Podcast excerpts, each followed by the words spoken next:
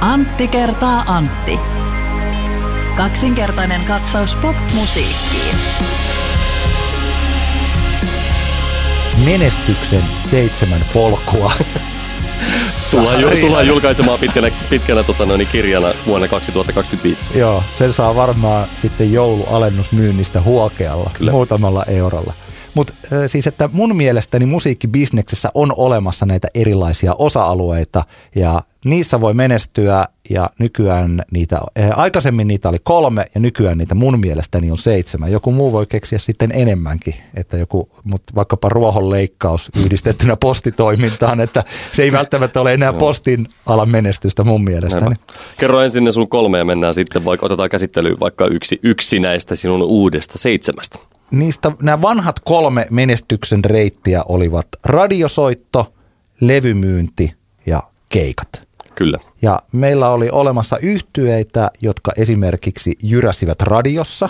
Vaikka alkuaikojen Happoradio oli tällainen, että Happoradion hitit soivat radiossa, mutta ne levyt eivät olleet mitään ihan supermenestyksiä, mm. eikä keikat, että Happoradio ei täyttänyt isoja areenoita vielä silloin. Kyllä. Mutta siinä Mut, alkuvaiheessa, nykyään tilanne on toinen, niin. mutta siinä alkuvaiheessa se oli yksi tällainen kuin radiobändi. Ja mulla on jotenkin, muistatko semmoisen bändin kuin Killer? Juu, Siiri all, Nordinin all Killer.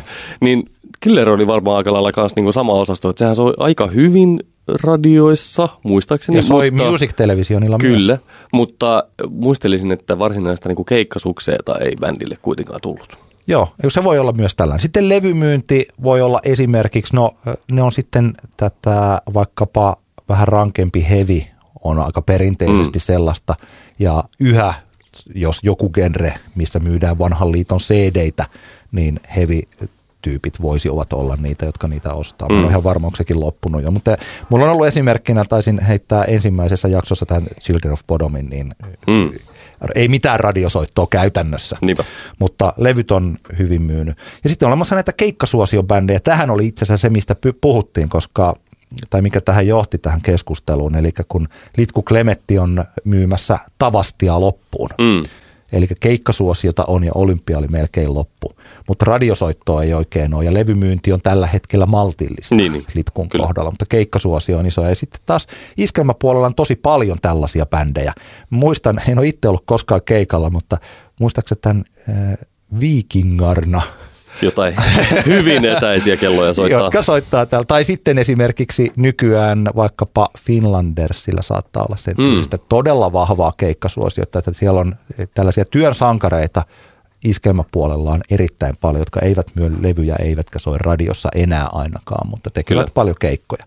On olemassa eri bändejä, jotka ovat näissä. Nämä on ne kolme vanhaa, mutta meillä on olemassa uusia ja otetaan niistä tämä kaupallinen vetovoima on minulla ykkösenä. Näin ei ole siis missään järjestyksessä. Mutta tätä on varmaan ollut aikana jo ihan 70-luvulla. Ja mä puhun tässä kaupallisella vetovoimalla nyt näitä kaupallisia yhteistöitä, eli että kuinka joku bändi tai artisti halutaan mannekiiniksi jollekin tuotteelle, joka mm. ei liity siihen musiikkiin välttämättä mitenkään. En siis sen musiikin kaupallista vetovoimaa. Niin, niin. Kyllähän meillä 70-luvulla oli Hurriganes, joka teki Beaver Jeansin kanssa, Kyllä. teki tämän mainossopimuksen, mutta heillä oli kaupallista vetovoimaa ja Remulla oli myös täysin eh, sen ajan vastaisesti vahvaa bisnesälyä. Niinpä, niinpä. Monessa muussa ja se sopi hyvin siihen tuotteeseen. Kyllä. Liitetäänkö me, liittyykö tähän nyt tämä itse niin kuin musiikin tavallaan ei kuluttajalle tehtävä myynti, vaan sitten niin kuin business to business tyyppinen ulottuvuus. Mun mielestä se voi liittyä tähän. Tämä oli sellainen, mistä sä tiedät enemmän kuin mä. Mä itse asiassa ajattelin tällä kaupallisella vetovoimalla näitä tuoreita kampanjoita. Warnerin artisteilla, varsinkin naisartisteilla on ollut erittäin hyvää menestystä täällä. Vaikkapa Sannilla ja Pauligilla mm. on tämä mainos, että en koskaan aamulla tiedä, että mikä fiilis tulee. Sen mukaan valitsen myös erilaisen kapselin tähän Ai mahtavaa. Mä, se on, se on siis klassikko. An, mä, mä, okei, okay, mä, mä pyydän anteeksi tätä spontaania reaktioon siitä, mutta, siis se, on, se on siis hyvä mainos. Joo, joo. Se on hyvin onnistuttu. Kyllä, kyllä. Ja siis en mä epäile ollenkaan, että Sanni niin tykkää, tykkää näistä eri, erityyppisistä Okei, mutta se oli yksi.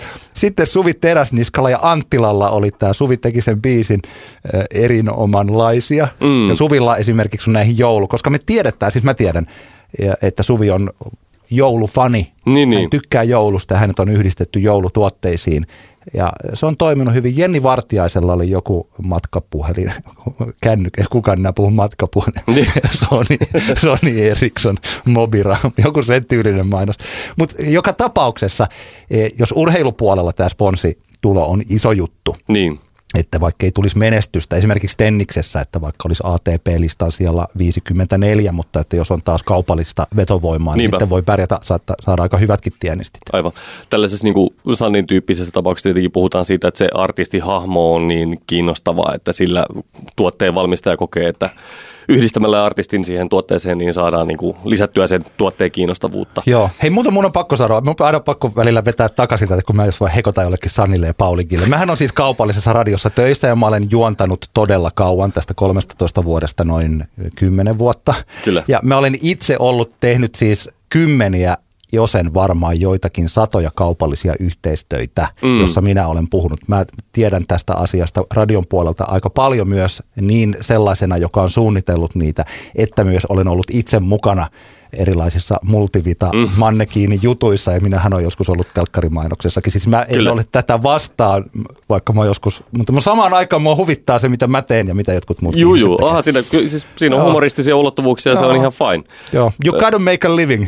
Todellakin, todellakin. Tota, joo, siis sen lisäksi, että on, on tämä tavallaan niin tämä artistin persoonaan liittyvä tapa, millä artisti voi sitten niin kuin menestyä, vaikka varsinaisesti niin kuin levymyynti tai keikka, mm. keikka tai sitten tota, no, niin muissa hommissa ei tule menestystä, niin sitten on, on tietenkin sitten tämä nykyään aika tärkeä musiikkibisneksen osa-alue, eli niin kuin musiikin synkronointi, joka tarkoittaa sitä, että yksittäisiä kappaleita myydään TV-sarjaan tai mainokseen, jolloin tietenkin se kappale on niin, mainostaja kokee, että se kappaleen fiilis tukee niin vahvasti sitä tuotteen fiilistä, että, että sillä saadaan niin kuin vahvistettua sitä mielikuvaa siitä tuotteesta. Ja niin kuin meillä on Suomessa on muutamia esimerkkejä siitä oikein menestyksekkäistä tapauksista. Esimerkiksi Juori Hulkkonen on ymmärtääkseni kunnostautunut siinä, että hän on saanut säveltämiään kappaleita isoihin kansainvälisiin mainoskampanjoihin. Ja, ja siinä kohtaa puhutaan tietenkin semmoisista rahoista, että aika älyttömän monta keikkaa joutuisi vetämään, että et sais, pääsisi semmoisiin liksoihin kiinni. Tämä on yksi tapa menestyä.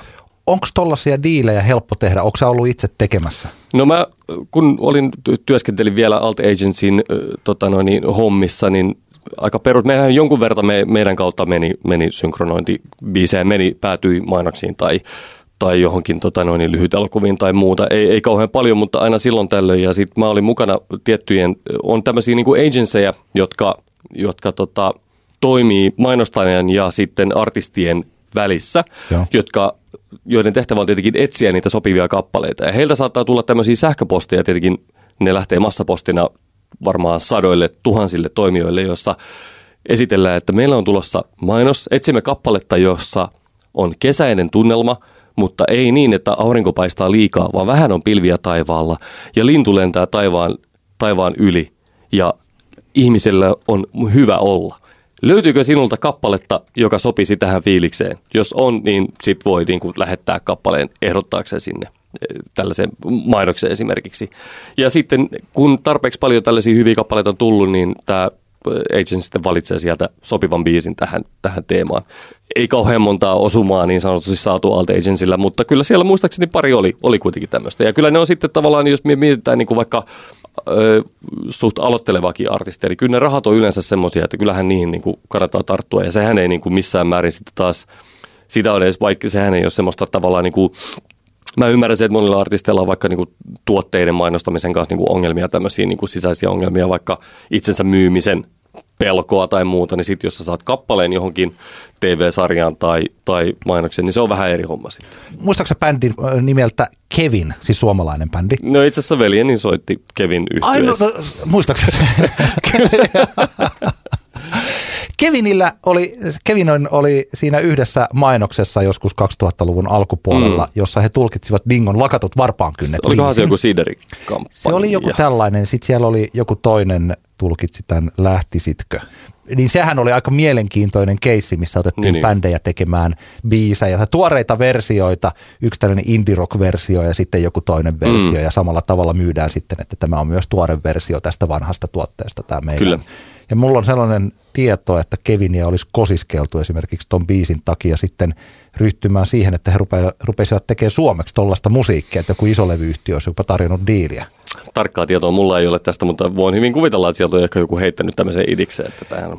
Koska jos mä ajattelen, että tässä on kaksi eri asiaa, että tota, mun mielestäni jos joku artisti pääsee vaikka Paulikin kanssa yhteistyöhön, niin kansi mennä, ottaa rahat ja heittää ei se nykyään oikeastaan, vaan se on aika harvat nurkat tässä musaskenessä, että jotkut sanoo, että sä oot myynyt itse. Niin kuin me viime mm. viikolla puhuttiin siitä. Niinpä. Et siitä on hyötyä, siitä voi saada vielä sen näkyvyyttä, että siinä on, mutta varsinkin tämä, että jos saa biisinsä jonnekin, niin sä itse heitit just sen tota, Heartbeatsin Heartbeats. Niin, eli Jose Gonzalesin. Joo. Sehän tavallaan käytännössä teki Jose Gonzalesin kansainvälisen uran. Tää, tää, tota, se oli varmaan Sonyn massiivinen Joo, Sonin telkkarimainos, se missä niitä superpalloja pudoteltiin sieltä Kyllä. sinne kauniiseen, mikä olisi kylä vai kaupunki. Ja mm. sitten soi tämä Heartbeats akustisena. Kyllä. Knife, Knifein alkuperäinen tietysti, mutta että osa tietää sen biisin varmaan vaan tänä akustisena versiona. Joo. Ja mä huomaan sen itse, itse olen huomannut useamman kerran niin kuin DJ-nä, sen, että joku kappale, joka on vaikka itselle ollut jo pidempään tuttu, ja se on semmoinen, että no okei, sitä silloin tällöin soittaa vaikka DJ-keikalla, ja, ja sitten kun se päätyy johonkin mainokseen, johonkin semmoiseen niin kuin oikeasti niin kuin hyvään mainokseen, niin yhtäkkiä esimerkiksi yökerhossa ihmiset reagoi siihen kappaleen aivan toisella tavalla. Mulla tulee mieleen, vitsi kun mä en muista sitä mainosta, mutta Jenny Wilsonin Hardships-albumilta yksi kappale oli Suomessa jossain isossa mainoksessa, joka pyöri ihan älyttömästi. Ja mä muistan, että se oli semmoinen biisi, mitä mä olin silleen tasaisesti soittanut DJ-keikolla alkuillasta. Ja sit se oli semmoinen niin kuin kiva biisi. Ehkä joku mimmi kävi vähän hytkymässä sitä tanssilattialla siinä, mutta sitten kun se oli päätynyt siihen mainoksia, se oli tyyli niin kuin kuukauden verran pyörinyt. Yhtäkkiä, kun sen kappaleen laittoi aivan samalla tavalla soimaan, aivan samalla, samaan kellonaikaan alkuillasta, niin yhtäkkiä kaikki menee joraamaan. Eli mä en oikein näe, mikä järki on kieltäytyä tällaisesta mahdollisuudesta, jos tietenkin se tuote on semmoinen, että se tukee sun omia arvoja. Mä ymmärrän hyvin, että... Kukaan et, ei esimerkiksi siikhailaa siinä Kyllä. mainoksessa. Tai mä, ymmärrän, mä ymmärrän hyvin, että vaikka, tai siis mä ymmärrän vaikka sen kohun, mikä Apulannalla tuli tästä Hesburger-yhteistyöstä silloin, niin, niin. mä ymmärrän, että se oli vähän semmoinen, semmoinen niin kuin falski se koko kuvio monen mielestä, ja kyllä muakin niin kuin ihmetyttää, että miksei se nyt voinut olla kasvis hampurilainen ihan oikeasti, kun ne on kuitenkin kasvissyöjiä ne jätkät. Mä ymmärrän sen liiketaloudellisen syyn Hesburgerin näkökulmasta, mutta että Apulannellaan, niillähän olisi ollut ehkä mahkua pikkusen muuttaa maailmaa sillä, sillä oh, asialla. Niin, joo, toki. Mutta tämä kaupallinen vetovoima on siis yksi ja sitä voi tosiaan miettiä, että mä luulen, että esimerkiksi vaikka jos Leos Tilman sai tällä V-kiroilullaan, niin sai huomiota, niin esimerkiksi tässä kaupallisen vetovoiman puolella niin firmat voisivat miettiä, että lähdenkö mä tollasen kanssa, joka on vähän tämmöinen arvaamaton tyyppi, mm. niin ehkä sellaisen kanssa ei niin helpolla lähetä tällaisiin yhteistöihin kuin vaikka Suvi Teräsniskan, joka on ihan oikeasti sellainen, kun hänen julkisuuskuvansa on. Hän on kohtelias, upea tyyppi, samalla hirveän omatahtoinen ja siis tällainen, mutta niin kuin hän on... Mutta mietipä, mietitäänpä toisesta näkökulmasta Stilmanin V-sana kohua. Sehän voi pelata myös silläkin tavalla tavallaan niin kuin Stilmanin pussiin, että joku yritys, joka haluaa vähän semmoisen raffin mielikuvan itsestään. Toki. Niin nyt kaikki me tiedetään, että Leo Stilman tykkää no. kirjoilla julkisesti ja, ja tavallaan se on vähän semmoinen, vaikka se, hän on komea, komea mies ja suplikimies ja tekee tavallaan niin kuin aika semmoista kuitenkin ei niin kauhean vaikeaa musiikkia, niin silti hänessä on vähän tämmöistä särmää. Niin mä voisin kuvitella, että joku mainostaja jopa saattaisi kiinnostua tästä tämmöisestä, niin kuin, että hän ei ole kuitenkaan sit ihan niin siloteltu tule ostamaan Bygmaxin hiekkapaperia. Rouhea kuin Stilman. Todellakin. Esimerkiksi. Otetaan sitten seuraava menestyksen seitsemän polkua polkuni Eskeralla. Kyllä. Me aloitettiin viime viikolla menestyksen seitsemän polkua sarja. Juhlallinen, massiivinen kokonaisuus. Tässä on musiikkimaailman Paolo Koelhot. Kyllä. Mulla oli silloin, mun pitää pikkasen tarkentaa, kun mä sanoin, että on olemassa kolme vanhaa ja sitten mun keksimiä uusia. Onhan nämä ollut olemassa erilaisissa muodoissa aina ja ne vanhatkin on olemassa tällä hetkellä. Se, miten mä ajattelen tämän, että joskus 2000-luvun alussa näihin kolmeen, eli radiosoittoon, levymyynti ja keikkasuosioon, niin niistä keskusteltiin, että miten nämä eri yhtyöt tai artistit pärjää siellä. Mm. Ja nämä muut ei saanut ollenkaan niin paljon huomioon. Mutta nykyään mä olen huomannut, että niiden painoarvo ja huomio on kasvanut tosi paljon. Mm. Ja sielläkin me listattiin yhtyeitä, jotka vaikka on jolla on keikkasuosio, mutta ei levymyyntiä tai Niinpä. radiosoittoa. Mutta tietysti tämä mulle oli jotenkin ehkä itsestään selvä, mutta en sanonut sitä. Eli jos on supersuosittu yhtyö, sanotaan siis tällainen Kanaja West Halo Helsinki, siis tosi suosittu Mm. yhtyö, niin sittenhän on yleensä huomaa, että on menestystä tällä jokaisella osa-alueella. Niin, aivan, aivan.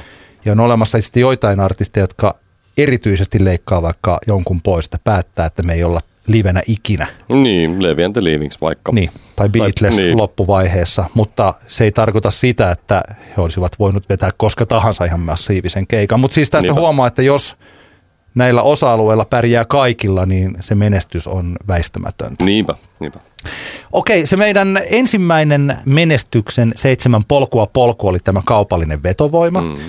jotka liittyivät tähän kaupallisiin yhteistöihin tai sitten, minkä sä nostit tosi hyvin tämän, mistä saa biisejään vaikkapa mainoksi. Mm. Ja mennään tähän toiseen, mutta sitä ennen mulla on tämmöinen lyhyt puheenvuoro. Voisin ehkä sanoa, että tämä otsikolla unelmat ja unelmien tavoittelu. Sitähän nykyään tosi paljon, aika monesta tuutista tulee tällainen lause, että usko unelmiisi ja tee töitä, Mm. että seuraa niitä. Kyllä. Jos kuuntelee vaikka jotain Cheekin tai Elastisen biisejä, niin se on aika kantava teema siellä. On, on, on. Ja aika monilla kolumnisteilla tai Instagram-julkiksilla tai kellä tahansa. Ja selkeästi juttu on siis se, että ennen kuin lähtee kulkemaan näitä seitsemän menestyksen polkua, Mm-hmm.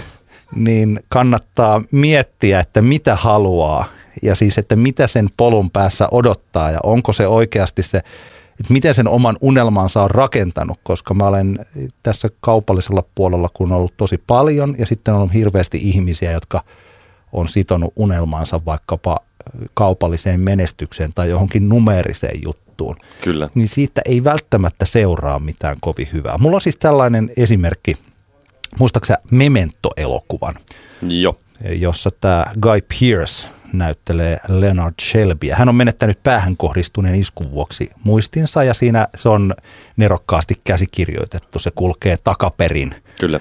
takaperin kohtauksittain. Yksittäinen kohtaus on normaali, mutta sit siitä mennään aina siihen kohtaukseen, joka on tapahtunut sitä ennen. Mm. Se meneekin lopusta alkuun.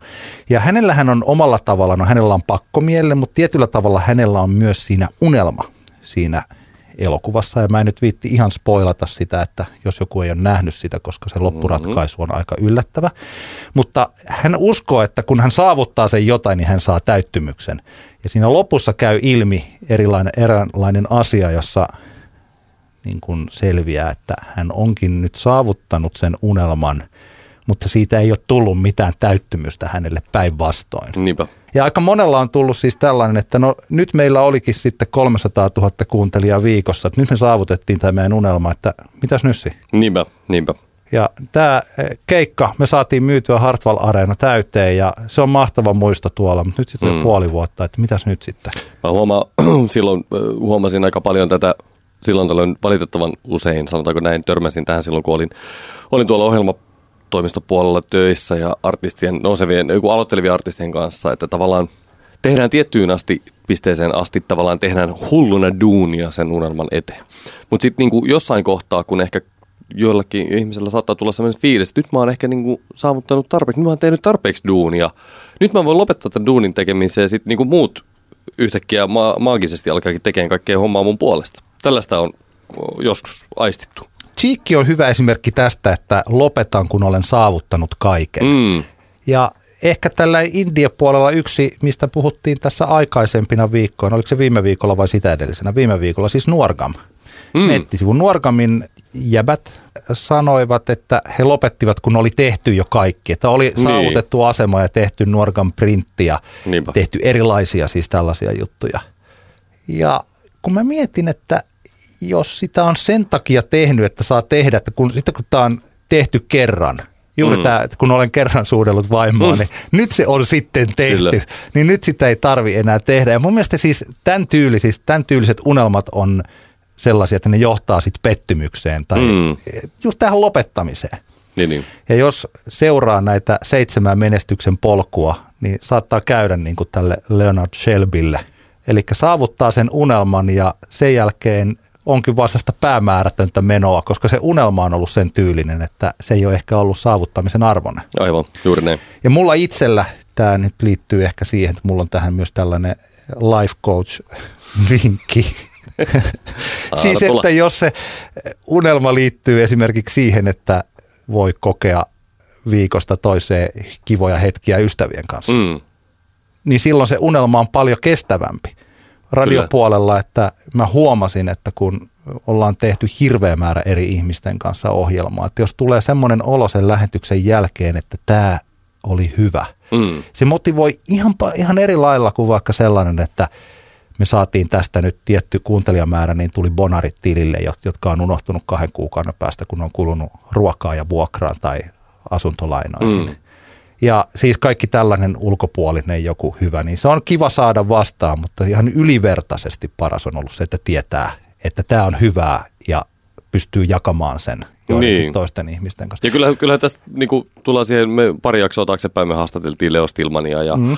Samai Koskista ja, ja Sanna Klemettiä. Ja jo, jo, jos oletetaan, että he olivat aivan niin kuin vilpittömiä siinä, mitä he kertoivat omista tekemisen motiiveistaan, niin kyllähän heidän niin kuin, tavallaan uransa on ihan hyvillä kantimilla, koska äh, ainakin heidän omiensa sanojen mukaan jokaisella on kova tarve tehdä itse musiikkia, jo- josta itse saa paljon irti.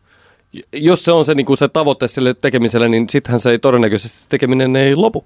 Niin. Tavallaan sitä duunia painetaan vuodesta toiseen ihan samalla tavalla, koska on se sama tarve ilmaista itse. Ei kun juuri näin. Ja katsotaan, että mä luulen esimerkiksi vaikka Cheekin kohdalla, joka saa aika paljon tällaista kitkerää kommentointia siitä, että jos sun unelmas oli esiintyä tuolla stadikalla, Mm. ja nyt kun ei ole enää mihin mennä, että miksi et sä voit tehdä jotain muuta, niin ehkä se Jare haluaa tehdä, hän voi tehdä jotain muita asioita. Mutta Niin, että se, niin, niin, aivan. No, mutta siis tämä nyt siihen disclaimerina näihin asioihin, että jos haluaa itselleen kaupallista vetovoimaa, niin siitä ei välttämättä seuraa kuitenkaan hyviä asioita, kannattaa miettiä, että miksi tekee asioita. Mm. Mä palaan, palaan hetkeksi tuohon The Room-elokuvaan. Pahoittelut, katsotaan kuinka monta kertaa mä palaan vielä. Mutta siinähän selkeästi oli, oli tämä idea, että tällä Tommy Wiseaulla oli tämä unelma tulla suureksi arvostetuksi elokuvaohjaajaksi, tehdä se elokuva ja muuta. Ja mä, musta tuntuu, että esimerkiksi tämä kirja, kirja ja tämä, sitten tämä Disaster Artist-leffa, nehän loppuu siihen tilanteeseen, että se leffa näytetään ensi illasta. Joo. Sitä tarinaa siitä eteenpäin ei käytännössä kerrota ja mä veikkaan, kukaan ei oikein niin tiedä, mitä siinä sitten tapahtui siinä välissä, ennen kuin tästä tuli tästä The Roomista tämmöinen kulttiklassikko, niin mä veikkaan, että, että täällä Wiseaulla tavallaan hän ehkä tietyllä tapaa tavoitteli pikkusen väärää asiaa. Ja sen ehkä kertoo se, että hän ei, ole, hän ei tehnyt tämän Roomin jälkeen niin kuin elokuvia. Ei hän niin kuin, tavallaan, että, että ymmärrätkö mitä mä meinaan? Joo, että hän halusi tehdä sen elokuvan, sitten hän teki sen. Ja sen Vai- jälkeen, niin, hän halusi tehdä elokuvan, jotta hän menestyisi. Joo, niin, niin, joo, kyllä. Ei, siis hyvinkin, hyvinkin. Mutta tämän puheen jälkeen voimme mennä menestyksen seitsemän polkua Kokonaisuuden. Sarjan, sarjan joo, toiseen osaan, joka on verkostoituminen eli sosiaalisen pääoman hankkiminen. Kyllä.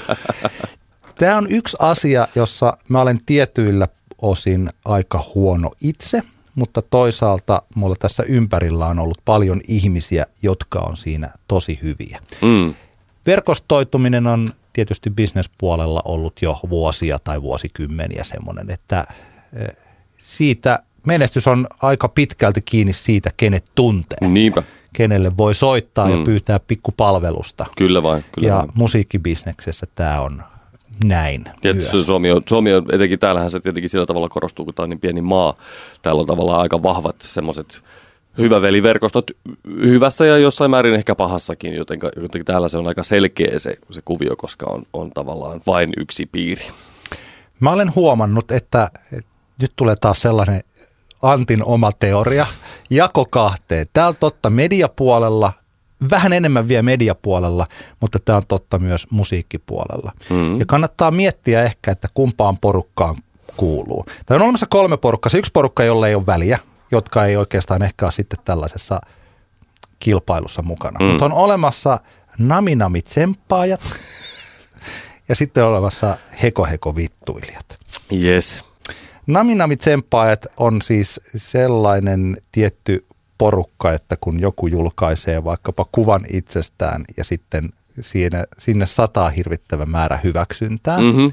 Ja heko heko vittuilijat on ehkä sellaisia, jotka eivät koe tätä omakseen, vaan heille esimerkiksi kaverille piruilu on suurinta kunnioituksen Mm. antamista.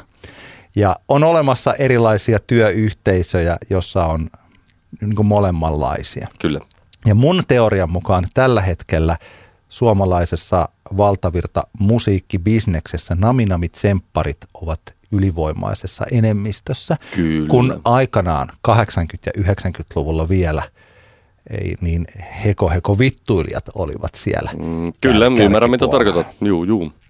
Ja eh, esimerkiksi nyt kun näissä, no oli nyt vaikka siellä Iskelmägaalassa, jossa oli kuitenkin sitten iso osa tästä pop-iskelmä rock, tästä puolitoista genrestä, mistä mm. me puhuttiin silloin muutama viikko sitten, niin sen huomaa, miten erilaiset, vaikka tämä Leo Stilman tai sitten eh, Mikko Harju tai Elias Kaskinen, nuoria ö, mieslaulaja, lauluntekijöitä kaikki, kuinka hyvin he ovat onnistuneet integroitumaan siihen porukkaan, siihen nähden, että heidän virkavuosiaan on kuitenkin vielä aika vähän Mm. verrattuna vaikkapa Lauri Tähkään tai sitten tällaisen, niin kuin Halo Helsinki on ollut jo aika kauan kuitenkin, ja tietysti Kavi Hakanen siinä mukana, Kyllä. niin kuinka he ovat halausetäisyydellä jo kaikkien kanssa. Niin, niin. Ja tässä helposti tulee, mä jo huomaan kuuntelevani itseäni, että tulee sellainen olo, että mä niin kuin piruilisin naminamit tsemppaajille, koska toi nimikin on tollainen. Mutta omalla tavalla mä Oletko ehkä... sinä kuitenkin heko heko vittuilija? heko vittuilija. Mä ehkä siis piruilen tässä molemmille. Joo, joo, Nämä joo, molemmat joo, ovat joo, tietyllä tavalla humoristisia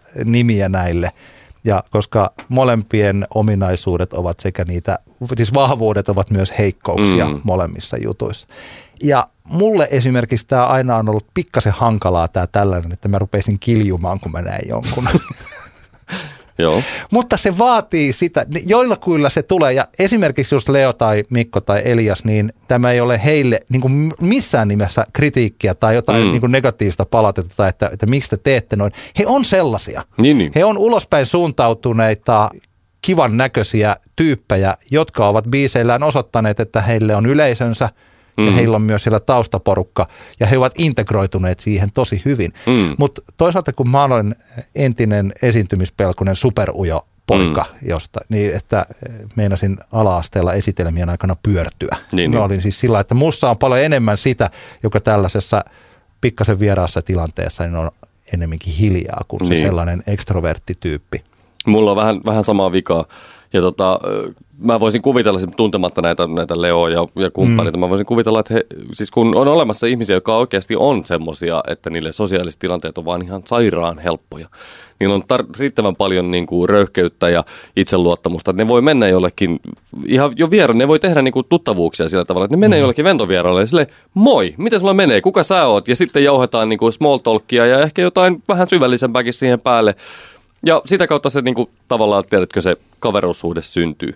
Ja mä, mä, mä itse tavallaan huomasin tuossa, etenkin vielä kun oli, olin tavallaan niinku päivittäisessä työssä musabisneksessä, niin siellä siihen, sinne sisältyy semmoisia niinku, tietynlaisia käyttäytymismalleja, joita mä en esimerkiksi ihan kokenut omaksi. Esimerkiksi se, että saattaa olla, että ihmiset esimerkiksi, jos sä olit kerran vaikka puhelinyhteydessä johonkin henkilöön, Joo.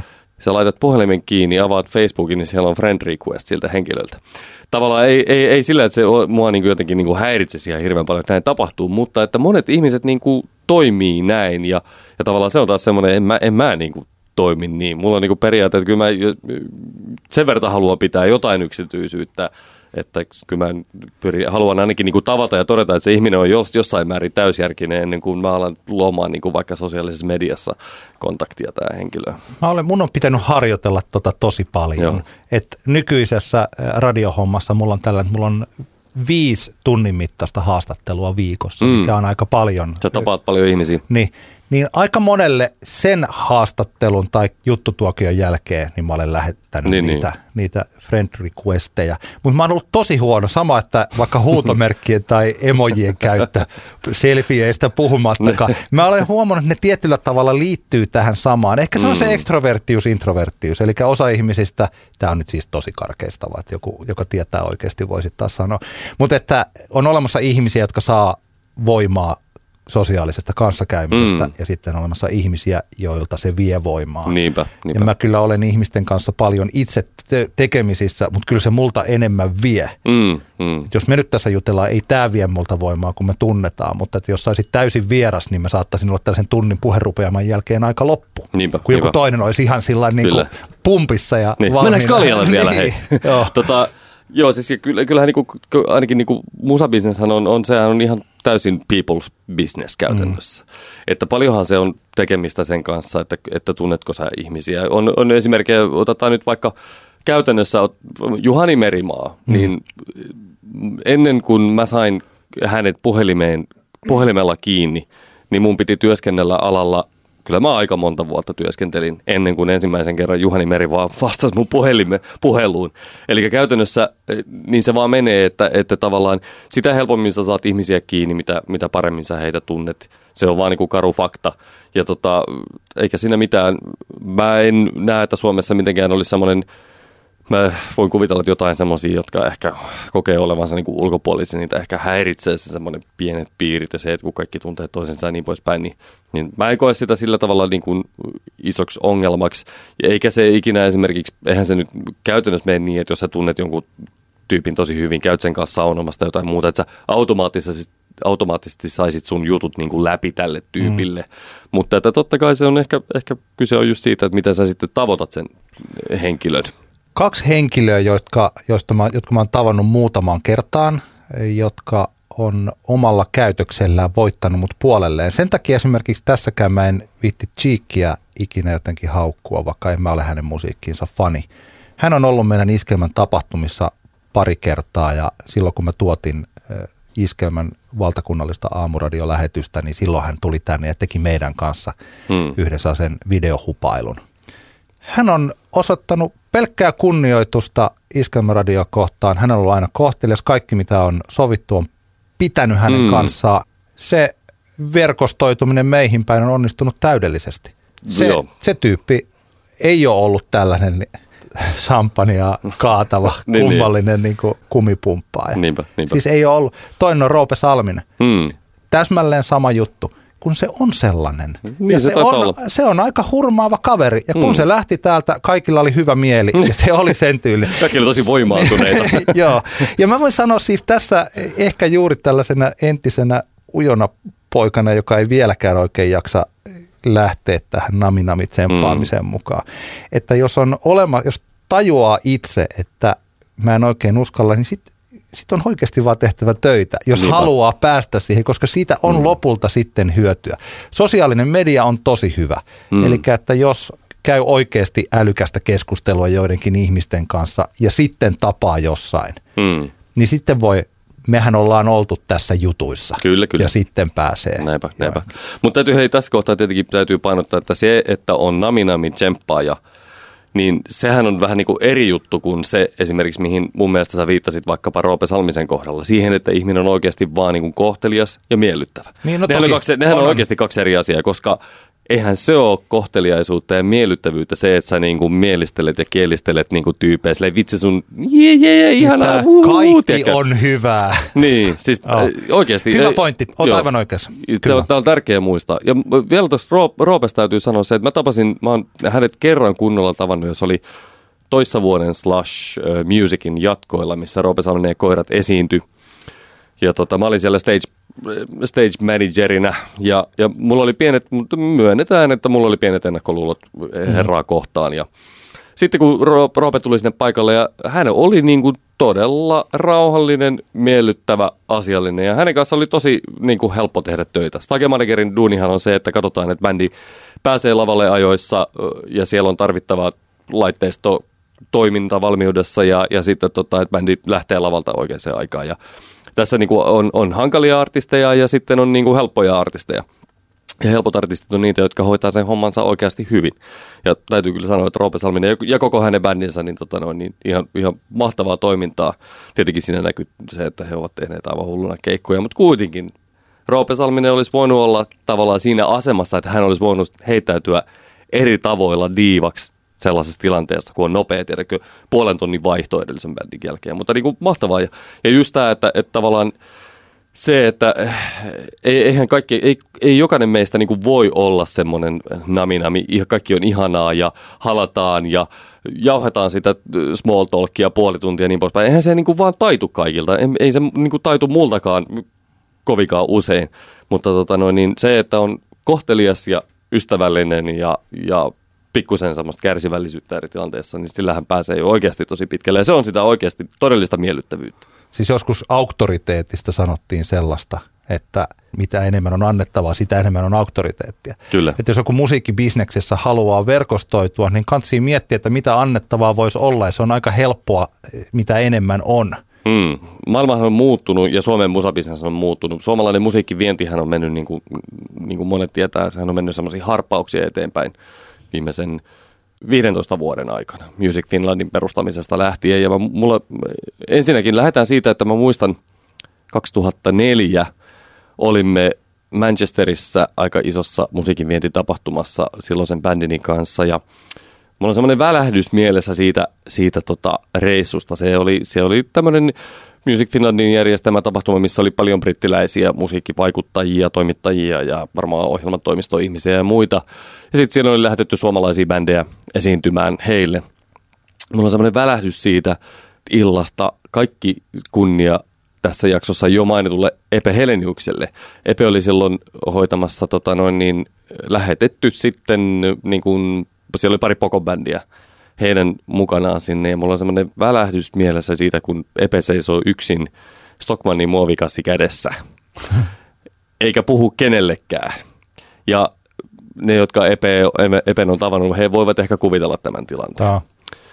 Toinen esimerkki on viime vuodelta olin The Holy yhtyeen kanssa Sveitsissä vähän vastaavanlaisessa vientitapahtumassa, jossa oli, oli Holy ja pari, pari muuta bändiä. Ja siellä oli tällainen, se päivä alkoi sillä, että minä ja ne muutamat suomalaiset muut ö, artistien edustajat laitettiin istumaan pitkään pöytään sveitsiläisten, niin kuin gasmaita, eli Saksa, Itävalta, Sveitsi, näitä maita edustavien musiikkialan ammattilaisten kanssa. Ihmisten kanssa, joita, joita ei välttämättä ollut kauhean monta kertaa tavannut. Ja mulle semmoinen tilanne on aika vaikea. Se, että mä istun 20 ihmisen kanssa, joita mä en ole tavannut välttämättä ehkä kun kerran, ja mun pitäisi niinku pitää keskustelua jollain tavalla yllä, ja. pystyä puhumaan vaikka silloin niinku edustamasta artistista, niin se oikeasti se vaati multa niinku todella paljon duunia. Mutta sitten pöydällä pöydän toisella puolella minua istui Martin Linnakoski, muun muassa Vestan ja Have You Ever Seen the Jane Fonda, bla bla bla, manageri,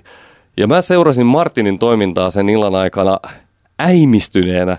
Martin oli kuin mikäkin ruotsalainen tota, niin, alan ammattilainen jauho koko ajan niiden saksalaisten ja sveitsiläisten ammattilaisten kanssa hymyili, kertoi vitsejä, naura kaikille jutuille. Se oli mahtavaa seurata sitä Martinin toimintaa ja ei se ole mikään ihme, että hän on saanut niinku hienoja asioita aikaan edustamille bändille. Viewtä edustaa myös managerina. Ja, ja tavallaan, niinku, että me ollaan menty onneksi Suomessakin, me ollaan menty niinku matka siitä tilanteessa, jossa suomalaisen bändin edustaja seisoo yksin baarin nurkassa Stockmannin muovikassi kädestä siihen, että suomalainen manageri varastaa tavallaan koko, koko niin kuin tilanteen, shown, olemalla vaan aivan hullun positiivinen ja supliikki semmoisessa tilanteessa.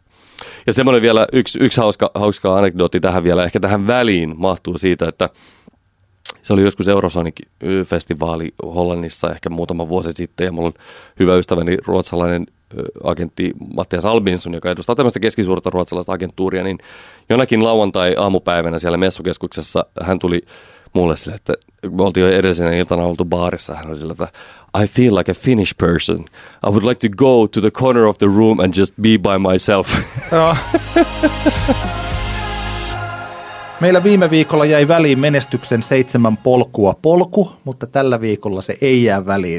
Yes! Meidän ensimmäinen polku oli tämä kaupallinen vetovoima, joka liittyi esim. enemmän näihin kaupallisiin yhteistöihin kuin sen musiikin vetovoimaan, esimerkiksi Sanni Paulikin mainoskasvona. Toinen polku oli verkostoituminen eli sosiaalisen pääoman hankkiminen. Ja nyt tämä kolmas on sanapari, jota vihaan, mutta se on erittäin kuvaava, eli mediaseksikkyys. Mm-hmm. Semmoinen eräs huomio muuten näistä, että se miten minä oman pääni sisällä joskus rakensin nämä seitsemän eri polkua, niin ne on sellaisia, että periaatteessa voi elää koko uransa niin, että sitä menestystä tulee vain yhdellä mm. näistä. Eli joku saattaa olla vaan tosi hyvin verkostoitunut ja se tuolla on, mutta sillä ikinä ei oikeastaan ole hittejä, eikä silloin ikinä keikkasuosio, eikä se niin, soi niin. radiossa, mutta se pyörii vaan siinä mukana. Pääsee takaisin tasaisesti tekemään juttuja Joo. sitä kautta kyllä. Ehkä jotain kaupallista vetovoimaa voi jollakulla olla, se on hankalampi, että on pelkästään niitä mainossopimuksia, mutta ei mitään muuta. Mm. Mutta periaatteessa nämä kuplat syntyy juuri sillä lailla, että jos artistilla on hirveästi vetovoimaa vaan yhdellä osa-alueella, niin helposti ehkä se artisti tai fanit tai musabisnes tai levyyhtiön tyypit luulee, että tästä tulee nyt jotakin. Siinä tulee sellainen mm. vauhtisokeus, jos yhdellä polulla päästään tosi pitkälle. Kyllä. Mutta sitä pysyvämpi ja sitä paremmin rakennettu se on, jos menestystä on näillä kaikilla. Kyllä vain. Mediaseksikkyys Tämä on mulle aika läheinen aihe sen takia, että mä tietysti olen paljon enemmän... Samaistut mediaseksi. Joo, juuri sen takia. Ei vaan siksi, että mä olen se tyyppi, joka haastattelee ja jolle levyyhtiön tyypit tarjoaa näitä haastatteluja. Hmm. Ja aina silloin tällöin joidenkin henkilöiden kanssa ollaan sitten jälkikäteen keskusteltu artistin muuten siitä tietämättä, että no mitenkä tämä meni ja jos ensi kerralla tulee, niin mitenkähän sitten on, vois, voitaiko tehdä jotain paremmin. Mm-hmm. Esimerkiksi hyvät A&R-tyypit tai promoottorit käy tällaista keskustelua, koska ne haluaa, että niiden, nämä, tota, heidän artistinsa olisivat hyviä. Tämä kaikista tärkein, jos tästä keskustelusta muistaa jonkun – olin kirjoittanut muistiinpanoihin, niin artistilla on yksi päämäärä, kun hän saapuu haastatteluun. Mitä sä luulet, Antti Hietala, mikä se päämäärä voisi olla? Tämä on siis mun oma teoriani, ja niin kuin kaikki mun teoriat, niin ne saa haastaa. No se on varmaan, että tehdä itsestään mielenkiintoinen. No se on ihan ok, se on ihan ok. Okei. Okay. Mutta siis toikin, toi on totta. Joo. Mutta se päämäärä on se, että hänet halutaan uudelleen haastaa. Niin, aivan. Eli kun seuraavan kerran, jos sä viet jotakuta artistia, jossa joskus vielä palaisit noihin managerointihommiin, hmm. niin voi sanoa sille artistille aina, että sun tarkoituksessa on jotenkin hurmata noi tai tehdä jotain, että ne haluaa sut sinne hmm. uudelleen. Mun urani aikana on tapahtunut lukuisia kertoja niin, että joku ei ehkä niin suosittu tyyppi on ollut jotenkin niin hyvä siinä. Mm. On, on tajuttu, että sille ei ole enää väliä, että mikä se biisi oli. Tämä oli viihdyttävä kaveri, jolloin tämä tuo tähän radio-ohjelmaan, niin kuin mun tapauksessa radio-ohjelmaan, hyvää sisältöä. Mm. Hän on hmm. tervetullut, vaikka sieltä ei edes tulisi niin hyvää biisiä, Aivan. koska se on hyvä keskustelukumppani. Niin, niin. Ihan samalla tavalla kuin me voitaisiin ottaa vaikka kalakauppias tuohon, niin otetaan se, koska se on hyvä puhe. Niin, kiinnostava, kiinnostava persoona kalakauppiana on parempi kuin epäkiinnostava persoona kalakauppiana, niin, niin sanotusti. Aivan noin, siis eli huono haastateltava, joka on supermenestynyt, niin ei sitä jakseta kuunnella. Ei tuolla noin joku keskellä arkea joku ihminen ajattele, että no joo, mutta kun, kun tämä on niin hirvittävän rikas, niin että tämä olisi jotenkin kiinnostava. Ja päinvastoin on olemassa sellaisia haastateltavia, jotka tiedetään huonoiksi, niin ei heitä sitten sillä niin hirveästi tuolla pyydellä sinne uudelleen. Mm. Mun urani ihan ylivoimaisesti huonoin haastateltava on Sakke Järvenpää. Okay. ja mä olen varma siitä, aina kun haastattelee jotakuta, niin pitää olla tuntosarvet tarkkana, että olinko mä se, joka oli tässä huono. Aivan, totta kai. Tai oliko tuolla huono päivä. Hmm. Sakke Järvenpää joskus aikana, Leningrad Cowboys aikana, häntä jututin ja sitten oltiin vielä juontamassa Leningrad Cowboys Tammerfesteillä lavalle ja lavalta hmm. pois. Hauska tällainen juttu, joka liittyy tähän Sakkeen – ainakin sen aikaiseen ja sen hetkiseen fiilikseen niillä Tammerfesteillä oli. Paitsi, että hän ei oikein halunnut puhua mitään, suhtautui jotenkin tympeästi jo koko tähän Leningrad Cowboysia, siihen keikkaan mm. ja kaikkeen. Mutta siinä vaiheessa, kun Leningrad Cowboysilla on tällainen – loppunauha. Mm. Ja me, se loppunauha soi ja sitten me tultiin juontamaan, että di da da da ja kohta seuraava bändi on sitten tämä mm. da Ja sitten me tultiin takaisin. Tässä oli kulunut ehkä kaksi minuuttia, niin Sakki oli vetänyt kaikki kledjut pois ja sillä oli putkikassi olella ja se sanoi vaan, että moro. Ja se lähti jo menemään Kyllä. sieltä. Ei mulla ole minkäänlaista tällä kokemuksella, niin ei mulla ole hirvittävää halua esimerkiksi kutsua tuonne tunniksi Sakke Järvenpäätä mm. vieraaksi, koska hän ei toiminut niin, että hän pääsisi uudelleen haastatteluun. Kyllä. Tästä tulee mieleen sellainen tilanne, aikaisemmin mainitsemani Jaakko Eino Kalevi. Mä muistan kuunnelleeni jonkun Ylex-haastattelun, jossa tämmöinen hieman ylipirteä Ylexin toimittaja haastattelee hyvin lakonista Jaakko Eino Kalevi. Se muistuu mieleen. Ja eikä siinä siis, tulla, mä ehkä tullaan juuri taas siihen, että Jaakko Eino Kalevi nyt ei ole semmoinen niin kuin tyyppi, että hän välttämättä haluaisi tätä tämmöistä niin kuin, suomalaisen valtavirtaradion niin kuin huomioon sillä tavalla, että ei hänellä ole niin kuin, haluakaan tehdä itsestään kiinnostavaa, mm. haastateltavaa, mutta se oli, se oli tuskallista kuunneltavaa. Hän vastasi mm-hmm, hymähdellen ja vähän sille naurahdellen yhdellä sanalla kysymyksiin. Ja kyllähän mä voin kuvitella, niin että, että voi mennä tovi, että seuraavan kerran niin Ylex haastattelee Jaakko Ja sehän voi olla, että Jaakko alun perin juuri se halunnut tehdä sitä haastattelua ja se on ihan fine. Mutta mä ymmärrän nyt niin kuin hyvin, mitä sä, mitä sä tarkoitat. Ja mun täytyy sanoa siis kaikki hyvä Yle Xn tyypeille, mutta siellä on aika paljon sitä, että kun tullaan sinne haastatteluun, niin se haastattelija on siinä, mm.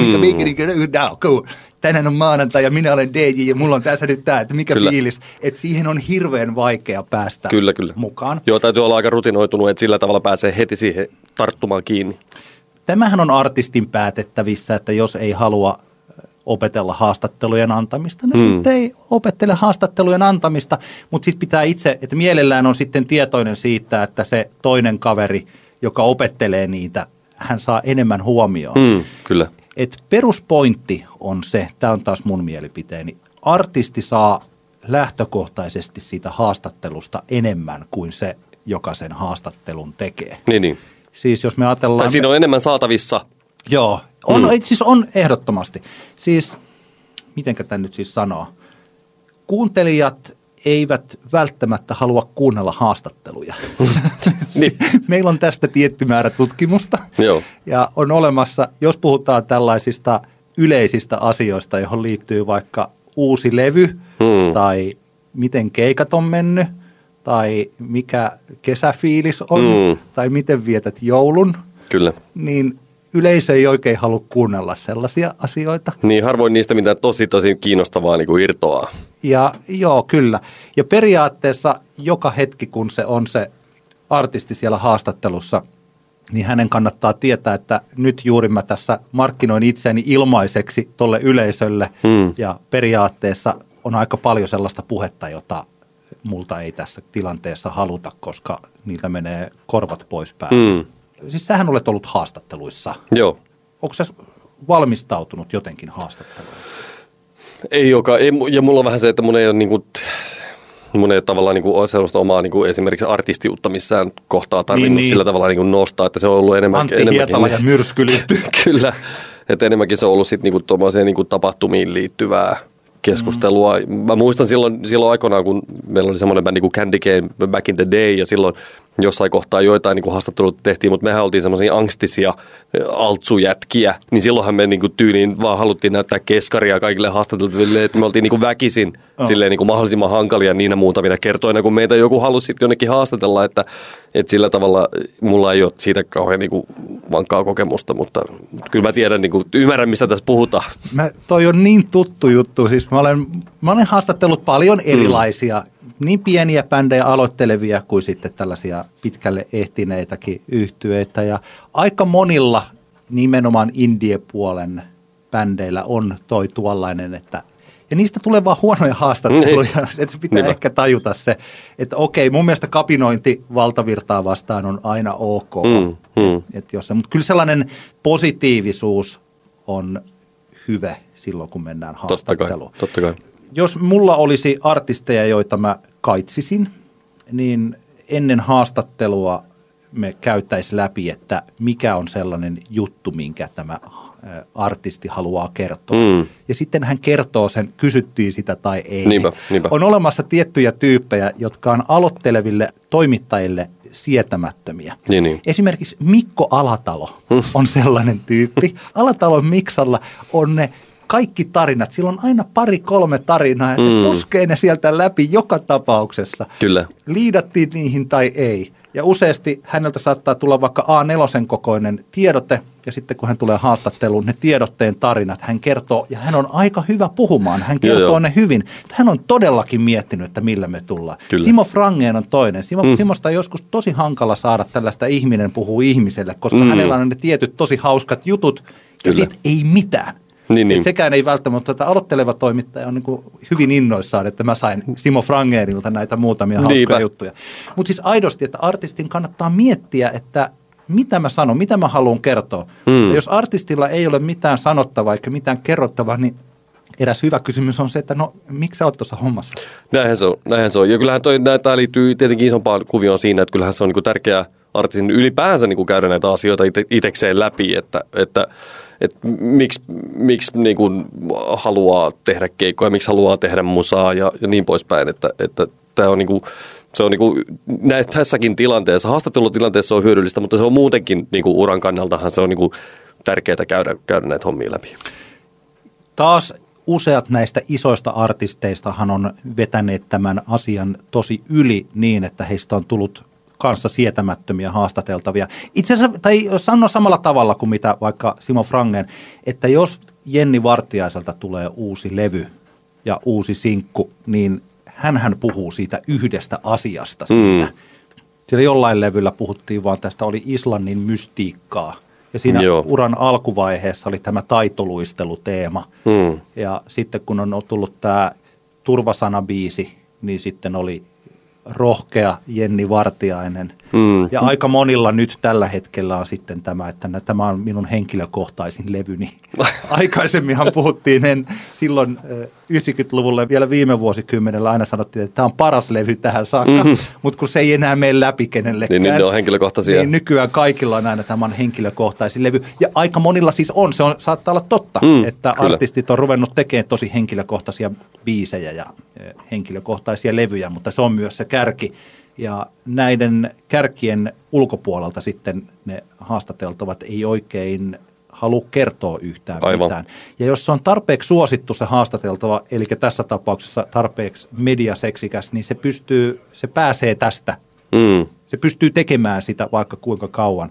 Mä jossain vaiheessa äh, kritisoin näitä viihdemedioita tästä aiheesta ja siitä muutamat sekä levyyhtiöt että viihdemediat suuttuivat hyvinkin verisesti, mikä, oli, mikä on välillä ihan ok. Mm. Mutta tähän on tätä, että, että kun artisti julkaisee uuden albumin ja sitten, sitten sille niin kuin koetaan, tai että se on tärkeää luoda se joku teema, joku tarina juurikin sen tietyn albumin ympärille, niin tämä on ehkä, ehkä jossain määrin näissä haastattelutilanteissa tämä, tämä tendenssi saattaa niin kuin olla sitten vähän niin kuin huono juttu, koska on sitten se yksi tarina, jossa tähän liittyy nyt tähän, tähän ja tähän mun niin kuin traumaan tai tähän eroon tai, tai mikä tahansa se on, niin niin sitten ehkä, ehkä, ehkä se sitten ei, ei tee haastatteluista yhtään mielenkiintoisempaa, mutta ehkä se on vaan niin radiojournalismin ongelma.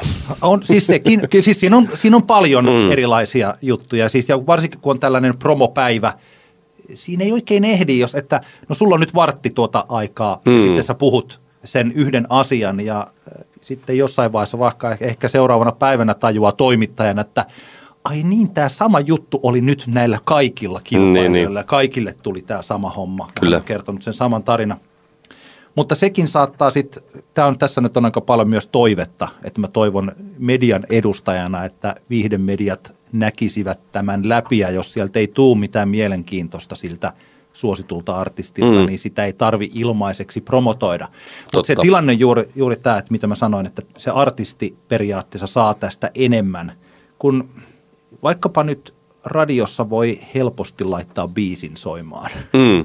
Et mä aina olen miettinyt sitä, jos joku sanoo, että no nyt sulla on sitten viisi minuuttia aikaa haastatella tota. Mä oon miettinyt, että mikä helvetin viisi minuuttia. että sä saisit ilmaiseksi täsmälleen samaa rahaa nyt täältä Niin, niin. valtakunnalliselta radiokanavalta vaikkapa tai tältä ohjelmalta, Hmm. joka, jolla on 300 000 kuuntelijaa per lähetys. Jos se artisti olisi valmis antamaan, niin ne varmaan voisi ottaa sut sinne kahdeksi tunniksi promotoimaan. Mutta ei, kun sä saat sen viisi minuuttia. Ja mä oon aina pikkasen miettinyt, että miksi tässä on. Mä tiedän yhden syyn. Mm. Ja se on, se on tämä, että henkilökohtaista elämää käytetään vaihdannan välineen. Mm. Ja tällä tarkoitetaan, mä aika useasti on käyttänyt tätä lausetta ja käytän sitä taas, Warner tekee tämän tosi hyvin. Okei. Okay. Tämä on melkein, pitäisi katsoa, että mä sanon varmaan jokaisessa Antti, kertaa Antti-podcastin jaksossa, mä sanon, että Warner tekee tämän tosi hyvin. Kansi seurata ihan aidosti sitä levyyhtiötä ja miettiä, että mitä ne tekee. Mm. Ja sitten ehkä ne asiat, mitkä haluaa, niin voi sieltä kopioida. Onko sulla jotain esimerkkejä heittää? On. Suvi Teräsniskan lapsi mm. tai Suvi Teräsniskan häät tai Suvi Teräsniskan toinen lapsi. Ne kaikki oli suunniteltu, että missä kohtaa hän kertoo näistä. Okay. Tällaisia henkilökohtaiseen elämän puolelle mene, meneviä juttuja ei tällaisen suositon artistin kannata antaa ilmaiseksi, mm. vaan siihen otetaan esimerkiksi naistenlehden kansi. Totta kai. Me saadaan artistimme teidän lehtenne kanteen ja vastineeksi te saatte uutisoida sen ensimmäisen, että Suvi menee naimisiin tulevan kesänä. Kyllä. Ja siksi myös aika useat levyyhtiöt pitää tosi tiukkana tämän, että sä puhut tosta ja et muuten missään tapauksessa puhu siitä sun uudesta miehestäsi, koska me voidaan käyttää. Niin, se on sellainen kortti, sen, mikä pitää käyttää niin, sitä puolen vuoden päästä. Niin, jos sä annat sen ilmaiseksi, niin sit se on mennyt mm. jo, sitä ei saa takaisin. Se on niin kuin poikuus. Kyllä. kun se kerran menee, sit se on mennyt ja sitten ei, sit ei ole enää mahdollisuuksia. Haluatko jollain tavalla nivoa tämä nyt pakettiin tämän mediaseksi homman tässä? Ole positiivinen.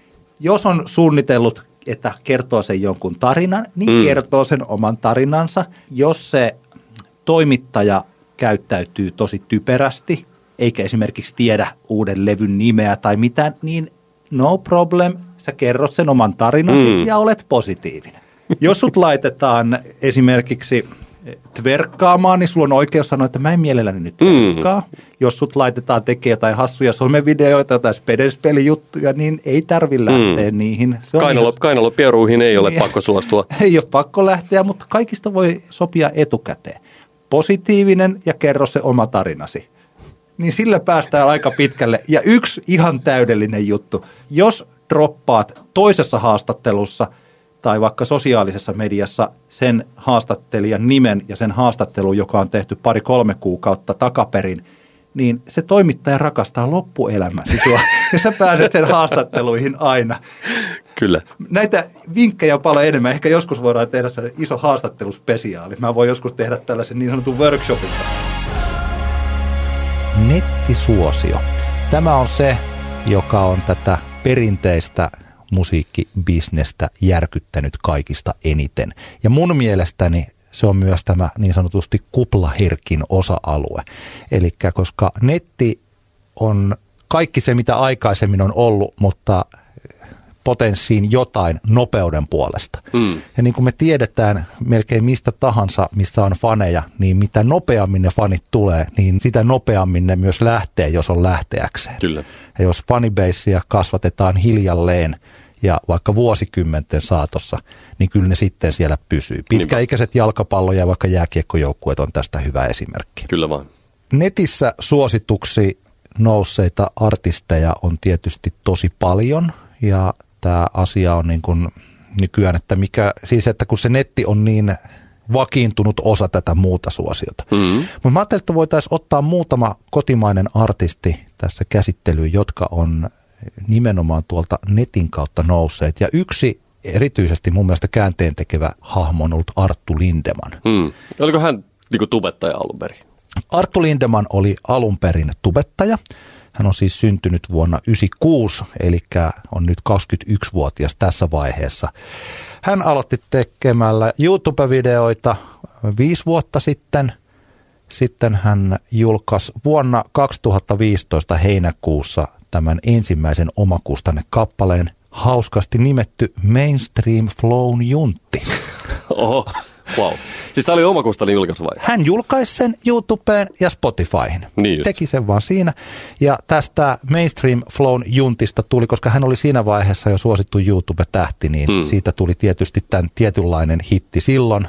Ja ihana nimi, siis tosi tuollainen provosoiva nimi. Todellakin. Ja, ja hyvin amatöörimäinen nyt, kun se kuuntelee. Se on poistettu täältä virallisista paikoista, koska sitten siitä joitakin kuukausia helmikuussa 2016 Lindemann allekirjoitti levytyssopimuksen Sony Musicin kanssa.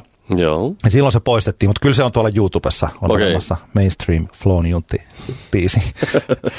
ja sitten se ensimmäinen Lindemannin sinkku Läikkyy julkaistiin 20. kesäkuuta 2016 ja se ylitti kultalevyrajan alle kahdessa viikossa. Platinaa tuli neljässä viikossa ja sitten tämä hänen ensimmäinen levynsä, jonka nimi oli Offline, niin sekin on striimannut sitten platinaa. Offline. niin, Mahtavaa. ja tietysti Arttu Lindemann oli se, joka viimeise, niin kuin viimeistään avasi osan musabisnes-tyyppien silmiä siinä vaiheessa, kun hän oli ehdolla kolmessa kategoriassa vuoden 2016 Emma Gaalassa, eli Mm. vuoden tulokas, vuoden artisti ja läikkyy oli sitten musavideo ehdolla. Ja Voittiko se mitään? hän, hänet valittiin eh, vuoden 2016 artistiksi. Niin just, okei. Okay. Eli YouTube-tähti voitti Emma Gaalassa pystin. Ja Kyllä. omalla tavallaan mä muistan, että mä silloin tykkäsin tuosta tosi paljon, siis sitä ilmiöstä ja ajatuksesta juuri sen takia, että tämä tuntui olevan täysin uudenlainen artisti, joka tulee niitä sellaisia reittejä, että sieltä okei, okay, Sony Music oli siinä mukana, mutta se tuli sellaista kautta ja se oli jo suosittu. Ja, ja Arttu Lindemann olisi mun mielestäni hyvä esikuva monelle tällaiselle niin sanotusti uskottavalle artistille. Mm. Se on kiinnostavaa. Mä katsoin joskus Post Malonein semmoisen lyhyt dokkari, missä hän, hän selittää, he selittää uransa alkuvaiheesta. Post Malone, joka, jolla tietenkin Rockstar oli yksi viime vuoden isoimpia globaaleja hittejä, niin Post Maloneillahan ura alkoi niin, että heillä oli tämmöinen niin kuin Minecraft-porukka, jolla he pelasivat Minecraftia tosi paljon. Ja sitten sit he alkoivat niin kuin julkaista tota, noin YouTubessa heidän Minecraft-videoitaan. Semmoisia, missä he pelaa Minecraftia ja sitten höpisee siinä taustalla. Ja jossain kohtaa ilmeisesti herra Post oli sitten tota noin, niin, ottanut, kun hän on aina niin kuin soitellut itsekseen kitaraa ja lauleskellut, niin oli, oli jonkun, jonkun tämmöisen videon taustalle sitten ottanut skebaa ja soitellut siellä, kun ne muut jätkät siinä höpisee Minecraftista, niin hän oli siellä soitellut akkaria ja vähän lauleskellut ja, ja tota, sitten hän teki niin kuin muutaman kerran näin ja sitten hän alko, he alkoivat saamaan tai heidän porukka näihin videoihin semmoisia rohkaisevia kommentteja, että hei, te, että toi yksi jätkä teistä, niin tota, sehän on tosi kivan kuulosta toi sun niin kuin soitto ja laulu ja, laulu ja sitten hän, hän rohkaistui ja teki sitä enemmän ja sitten jossain kohtaa niin kun sit hän päätti tehdä muutaman kappaleen itse ja pisti, pisti tota, no siinä kohtaa tietenkin oli jo, oli jo lumipalloefekti alkanut todella niin kuin vierimään, mutta kuitenkin vielä silleen suht vaatimattomasti. Sen jälkeen hän sitten laittoi SoundCloudiin ihan itekseen biisejä tilille ja se, siitä, siitä se niin kuin räjähti täysin, jonka jälkeen tällaiset niin kuin todella influencerit niin kuin Kanye West ja kumpparit sit olivat huomanneet, että hei, tässä kaverissahan on todella jotain niin kuin potentiaalia. Olivat retweetanneet ja niin poispäin näitä videoita, mutta todellakin, että tämähän on tämmöinen aivan niin kuin massiivisen fantastinen uusi niin kuin reitti tulla tota noin niin, huomatuksi. Kun se kysymys yleisesti ottaen artisteille on se, että jos teillä on vaikka Facebook-sivut tai eh, Instagramit tai mitkä ikinä sosiaalisen median kanavat, YouTubet tai sellaiset, ja ketään ei kiinnosta, niin miksi ketään kiinnostaisi täällä oikean elämän puolella? Niin, Se on se, tämä on se kiusallisin kysymys, ja mä en tiedä, onko tämä kovin reilu kysymys, mutta mitä sä sanot, sanoisit? Kuitenkin saat artistien kanssa tekemisissä, ja kyllä mä tiedän, että India-puolella, mäkin tuossa on India-blogia Stop Shake Honey Go'ta pitänyt, siellä on 500 tykkää, ja mä oon tosi tyytyväinen siihen 500. Niin Kyllä, kyllä. Arttu Lindemannilla on 167 000 Okei. seuraajaa YouTubessa, niin onhan se ihan eri luokan kaveri. On se, on se pikkusen.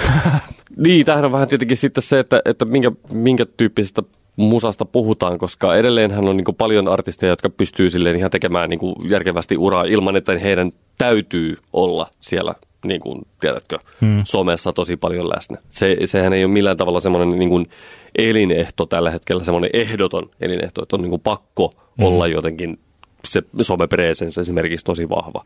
Et en, mä, en mä sillä tavalla voi niinku sanoa, että hei, et jos et, jos et sä niinku mm-hmm. saa sitä somehuomioon, niin ei tule yhtään mitään.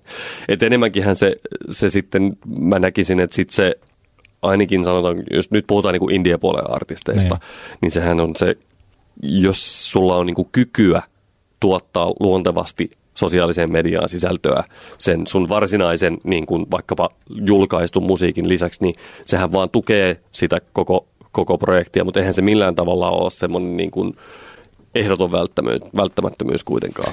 Indie puolella tässäkin asiassa ihastuttavan hyvä on Litku Klemetti. 8000 mm. seuraajaa, mikä on siis hyvä määrä mun mielestä hänelle. Ja se kuinka hyvä hän ja luonnollinen siellä on.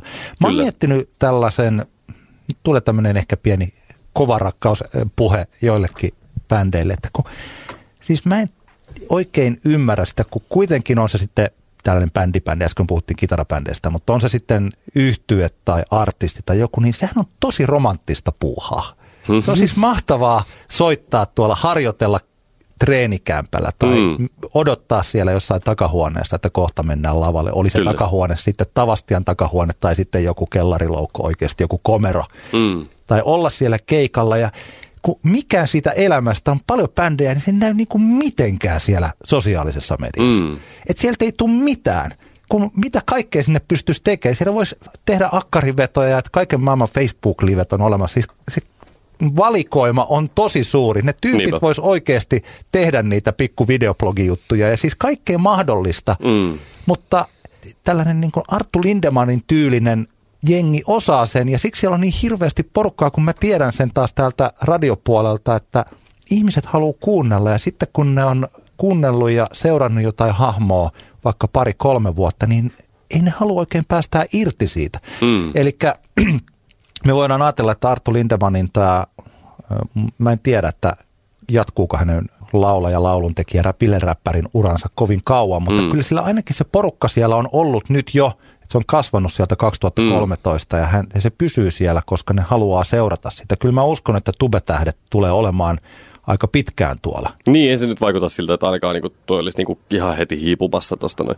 Mutta siis ongelmahan tavallaan on se, että kun kaikista meistä hän ei vaan yksinkertaisesti ole siihen. Kyllä, ymmärrän. Mä huomaan sen, kun työskentelin bändien kanssa, niin monesti se tilanne oli se, että hyvässä tilanteessa oli se, että bändissä on yksi tyyppi, jolla on niin kuin halua ja kykyä esimerkiksi tuottaa sitä sisältöä. Mm. Ja se on silloin niin kuin bändin voitto, jos siellä on edes niin kuin yksi semmoinen henkilö, joka kokee mielenkiintoa tällaisten juttujen tekemiseen.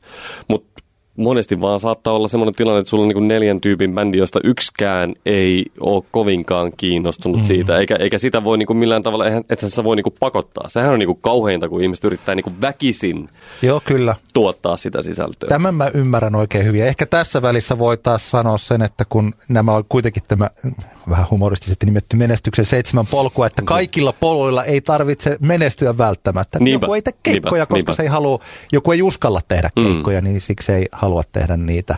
Ja, mutta toisaalta sitten taas voi ajatella, että no meidän bändissä nyt ei ole ketään sellaista, joka osaisi, laulaa tai soittaa. Niin. siis, okei, okay, bändi on bändi ja nettisuosi on nettisuosi. Mm. Mutta toinen hahmo, joka lienee aika monelle tuttu, on Sara-Maria Forsberg, joka on hänen reittiään on nyt tässä seurattu sitten välillä innoissa ja välillä vähemmän innoissa. Ja kun puhuin tästä kuplasta, niin mä jotenkin haluaisin, että Sara-Maria Forsberg osoittaisi, että se ei ollut kupla ja nämä, mm. että kaikki perustuu siihen ensimmäiseen kielinaisvideoon, jossa Kyllä. hän esittää niitä gibberish-kieliä. mun mielestä tässä on nyt niin kuin tullaan semmoiseen tietynlaiseen ongelmaan, varsinkin nyt kun ilmeisesti tilanne on se, että majorit tällä hetkellä niin ne hakee, ne repii noita tubettajia sieltä niiden koti, koti tota noin, niin kameroiden edestä, että julka, tehkää nyt jotain biisejä, me julkaistaan kyllä. Ja sieltä on mun mielestä niin kuin muutamia aivan niin kuin karmasevia esimerkkejä. Eikö se oli se joku YouTube Possekin teki semmoisen yhteisen biisin, missä otettiin, mä en nyt muista enää Voi mikä tästä ulkomuistista, ja... mutta oli olemassa joku tämmöinen Tupekon biisi.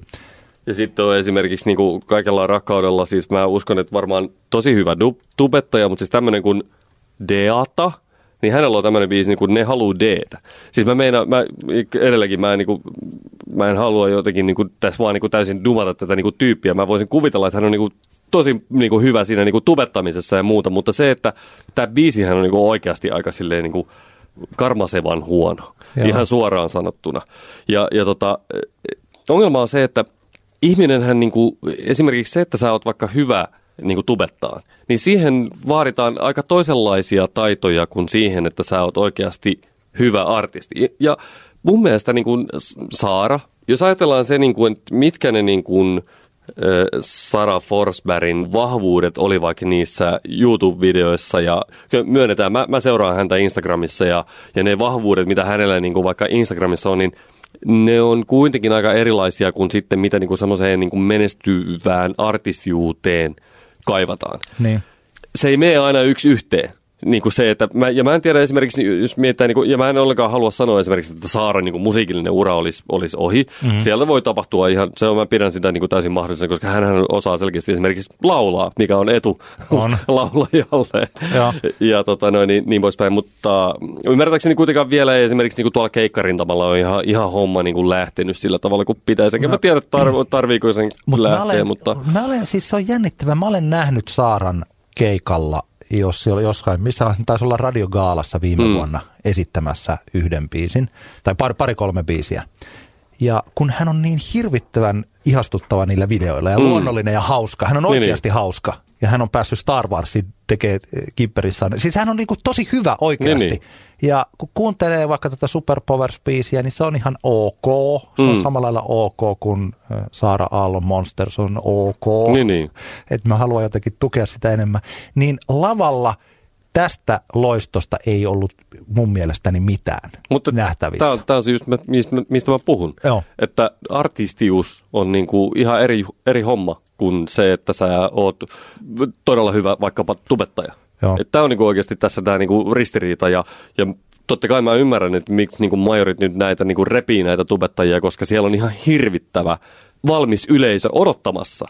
Kyllä. Ja sitten jos se esimerkiksi säkällä joku se tubettaja on niinku oikeasti tosi hyvä artisti, niinku ilmeisesti sä pidät Arttu Lindemania jossain määrin niinku hyvänä mä, artistina. Mä, mä en oikein pidä häntä niin lainkaan hyvänä artistina, mutta mä tykkään, siis ei pidä yhtään. Mä, en, en mä, no mutta joku en tykkää. Kestä, kestä kuunnella niitä, joku mutta tykkää. Mä, mä, tykkään hänen, mä tykkään sitä esimerkistä. Okei, okay, niin, niin, niin. Ja, niin, ja niin, mä, niin. mä muuten selvinnän, miksi mä tykkään sitä esimerkistä. Mä tykkään siksi, että hän on luonut itselleen sen fanikunnan sinne. Niin, ja niin. kun sen luo sen fanikunnan, niin sit sille voi ruveta markkinoimaan sitä melkein mitä tahansa. On se sitten leipää tai deodoranttia tai niin, niin. musiikkia niin. tai mitä kaupallisia yhteistyötä he tekevät. Kyllä. Ja tämän useat, kun mä mietin, että okei ne jotkut muut bändit, jotka, jolla ei sitä some-yleisöä siellä ole, niin kannattaisi jotenkin niin kuin tajuta se, että ne, jotka tykkää, vaikka siellä olisi 500 ihmistä tykkäämässä siitä tai sata tai mitä ikinä, ne on, ne on siinä. Se on se mm. porukka, joka haluaa kuunnella sitä bändiä ja haluaa ehkä kuulla myös, mitä se, niin kuin, että kannattaisi vaalia sitä jengiä. Joo, ja todellakin. luonnollisesti kasvattaa sitä, jos se on mahdollista, koska se on se porukka.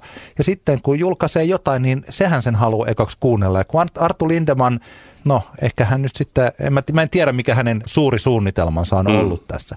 Mutta se esimerkki, että hän sai luotua tosi ison porukan ja sitten rupesi tarjoamaan omia juttuja, niin, oli niin. tässä tapauksessa bileräppiä, josta mä en pidä, mutta mm. platinaa, Emma. Mut, kyllä, mutta ehkä, ehkä, se, niinku, ehkä se myös kertoo jotain siitä tavalla, minkä takia Lindemann saattaa niinku menestyä sille oikeasti vähän paremmin kuin tubettajat, joita sitten niin kuin haalitaan tekemään musaa, on se, että Arttu, jos hän on niin kuin omakustanteena julkaissut musaa, niin sehän kertoo jostain, että hänellä on niin kuin semmoinen selkeä semmoinen niin. niin kuin oma halu alkaa tekemään sitä musaa. Oh. Mutta joo, mä esimerkki, otetaan esimerkkinä vielä, jos halutaan Saarasta puhua, niin mä, voin, mä niin kuin voisin kuvitella sille 50 mahtavaa hommaa, missä hän on varmaan niin kuin todella lahjakas niin kuin viihde, viihdekulttuurin puolella, mm. mutta mä en ehkä tota niin kuin artistiutta tässä kohtaa vielä laski siihen. Niin, ennen kuin jotain toisin todistetaan. Juuri näin.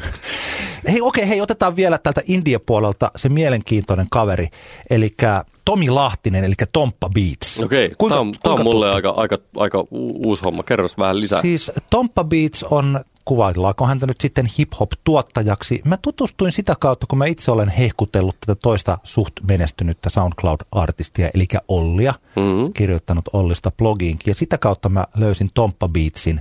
Ja itse asiassa, läht, äh, taisi olla, mutta oli Nordlundin Tomi, joka kirjoitti sitten aamulehteen Tomppa Beatsista. Äh, ennen kuin mä ehdin kirjoittaa, sitten mä masennuin, kun mä en päässyt ekana. Mutta siis hänen biiseillään on Spotifyssa kymmeniä miljoonia kuuntelukertoja. Okei, okay, crazy. 20-vuotias jatshoppari Tomi Lahtinen. Wow. Ja hänellä on siis tuolla SoundCloudissa, täällä siis kun mä tsekkailen, että tämmöinen biisi kuin esimerkiksi Summer Lover featuring In Love with a Ghost vuosi sitten 436 000 kuuntelukertaa. Niin Feelings, Foru 242 000. Siis, Ihan hyviä lukemia. Mutta se on mielenkiintoinen polku tässä netissä, että tuolla on olemassa se joku tämmöinen, mitä ennen vanhaan kutsuttiin longtailiksi. Mm. Mä en tiedä, että mikä se porukka on, mutta sitä on tosi paljon selkeästi. Mikäs, kerropas nyt sitten, mikä tämä Tompa Beatsin salaisuus on? Ei se varmaan pelkästään se musa ole. En mennä tiedä. Mulla ei ole minkäänlaista hajua, että mistä se tuli. Sama kuin sillä Ollilla, joka on ollut niin, tällainen niin. 15-16-vuotias kaveri, joka rupesi tekemään sitä. Ja mulla on semmoinen olo, että nää, heillä on joku tää, se on joku japanikytky siinä. He, mm. he ovat kiinnostuneet japanilaisesta kulttuurista ja se saattaa, se, mä, siis se on sitä kautta, niin, niin. sieltä se yleisö on tullut. Kun puhutaan näistä global, mikä se global village, eli että ei enää ole sillä, että me ensin otetaan Tampere ja sitten otetaan Suomi ja sitten mm. otetaan maailma, vaan se tapahtuukin sillä että mennäänkin tähän tiettyyn Japani kylään. No, mutta onko Tomppa Beats jotenkin hyvä somessa sitten? Onko tietoa? No okei, okay, 21,9 tuhatta seuraajaa. Se on aika paljon. Julkaisuja on tosin vain 218, eli eihän niinku ihan hirvittävä aktiivinen ole. Joo. Tämä on kiinnostavaa. Hän on erittäin kiinnostava hahmo. Harbor esikoinen esikoislevy, siellä on 39 kappaletta, jotka mahtuu 34 minuuttiin. Hän on niin täysin just. poikkeuksellinen kaveri. Tämä on kiinnostavaa. Se on 2016 ilmestynyt. Kyllä, Kyllä. Sellainen, sellainen kaveri. Mutta siis yksi asia, kun mä puhun myös tästä kuplaherkkyydestä, että kun me heitetään näitä statistiikkoja, niin siinä helposti saattaa mennä pääsekaisin. Mikä on hyvä tällainen suomennos tälle Soberin Statistics? Semmoinen, että mikä pikkusen selventää päätä ja mm. asettaa oikeaan mittakaavaan asioita. Että jos me mietitään nettisuosiota ja tätä vanhan liiton suosiota, mm. esimerkiksi radiosoittoa, niin viime vuoden striimatuin kotimainen biisi oli Reino Nurdinin Antaudun, jota mm. striimattiin se yksi tieto oli mulle joulukuun alusta, joka oli noin 11 miljoonaa. Et se on sen 11 ja 12 miljoonan välissä. Radiosoittajahan pystytään mittaamaan niin, että kuinka paljon biisit, biisit soi, mm. ja sitten niin, että kuinka paljon niitä on kuunneltu. Eli jos vaikkapa Radio Nova soittaa yhden kerran, niin siellähän on siis kymmeniä tuhansia kuuntelijoita, sata tuhatta. Mä en ole ihan varma paljon siellä yhden biisin kuulee, mutta moni kuitenkin. Niin, niin. Ja sitä pystytään tutkimuksella mittaan, ja Radiomonitor on siitä hyvä, että se mittaa tämän niin sanotun impin, mikä tarkoittaa, mistähän se tulee implication tai joku, että sillä niin, niin. pystyy mittaamaan tämän kumuloituvan kuuntelun. Aivan, niin Eli viime vuoden ykkönen tässä IMP-listalla vuoden 2017 oli juuri Halo Helsingin hulluuden highway, josta tuossa puhuttiin. Reino Nurdinin Antaudun on kakkonen ja Vesalan muitakin ihmisiä on kolmonen.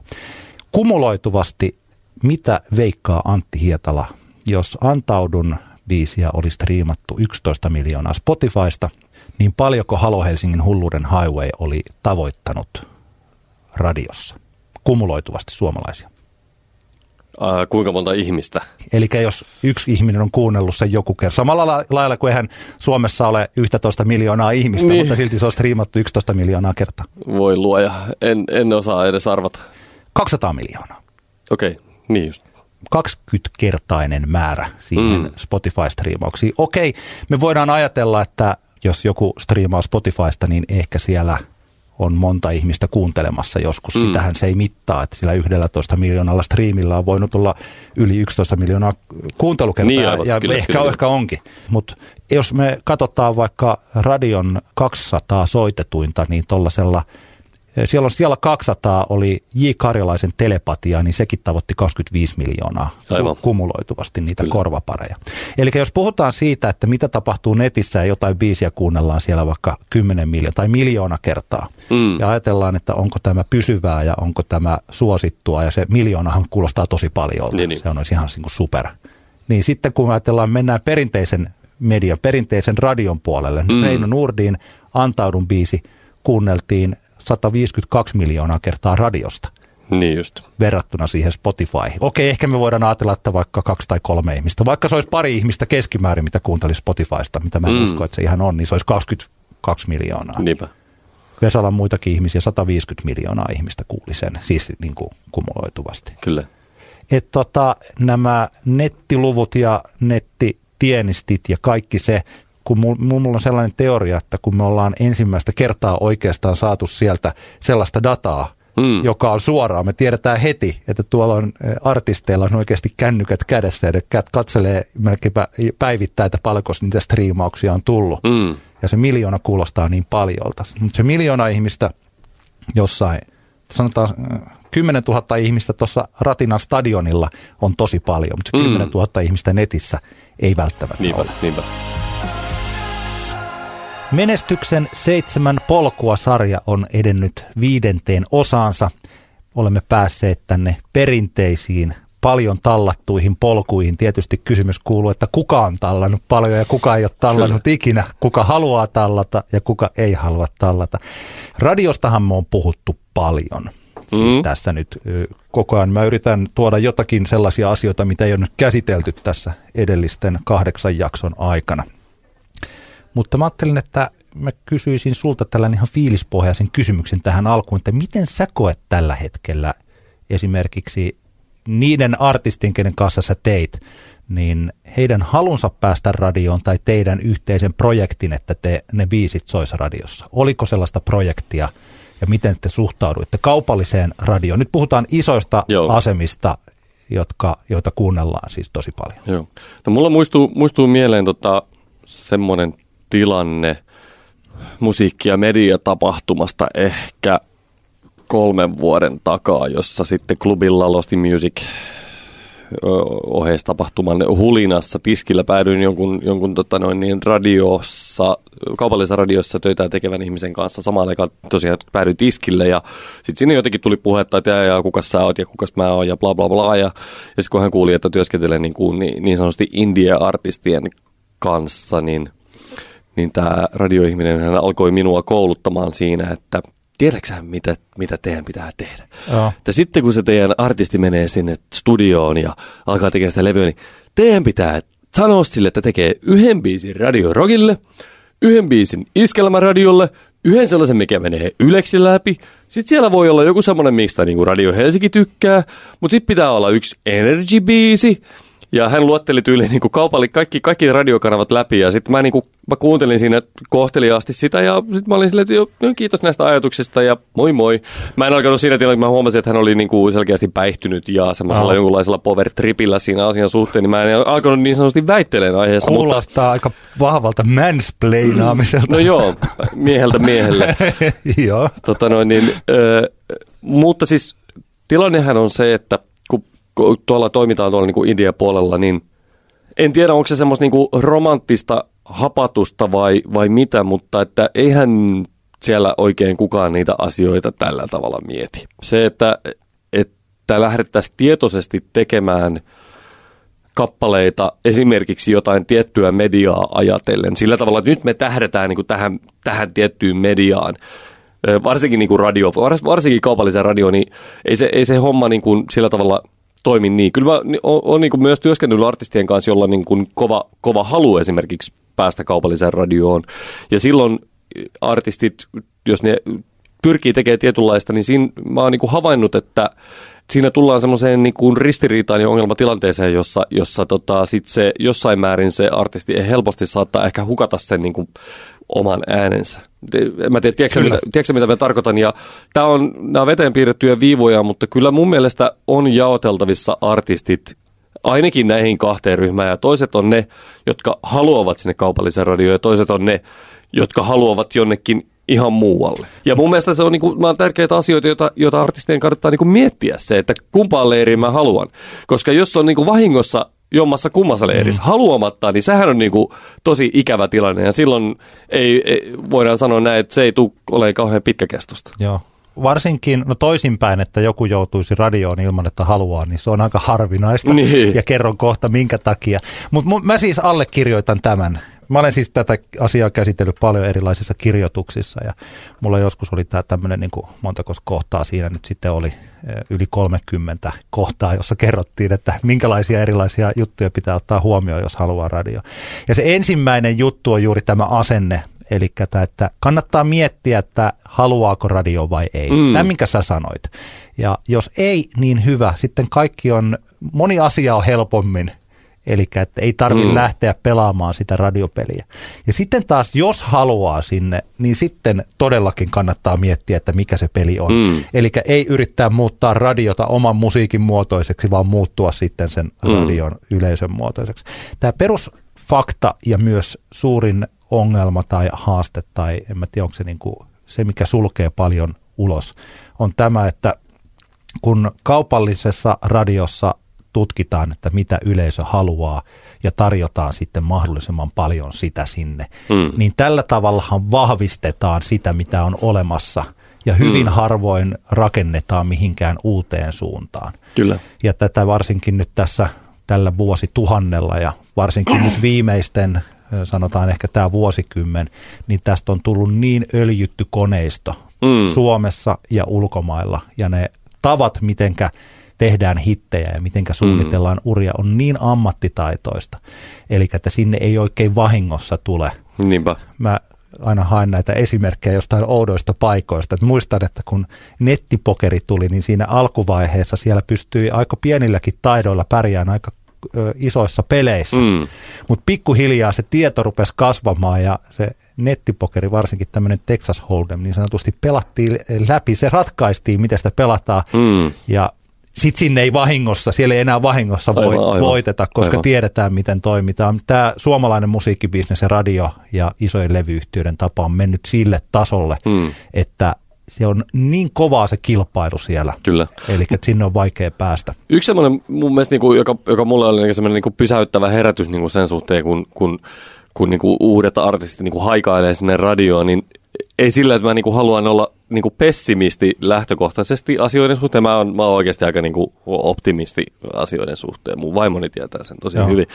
Niin, tota, niin se, että kun jossain kohtaa mä kuulin, joku sanoi suoraan sen, että kuinka vähän uske, voidaan, tai siis nä, tämän, se muoto oli joku radion ammattilainen, en tiedä olitko se sinä vai Joo. joku muu, mutta kuinka vähän voidaan ottaa ylipäänsä niin kuin uusia artisteja, kuinka iso se kynnys on ottaa uusi artisti radio, kaupallisen radion soittolistalle. Siis mä tarkoitan nyt niin kuin, että artisti, jo- joka ei ole aikaisemmin soinut, Joo. niin se on ilmeisesti niin kuin hyvin, hyvin korkea se kynnys. Pitääkö tämä paikkansa?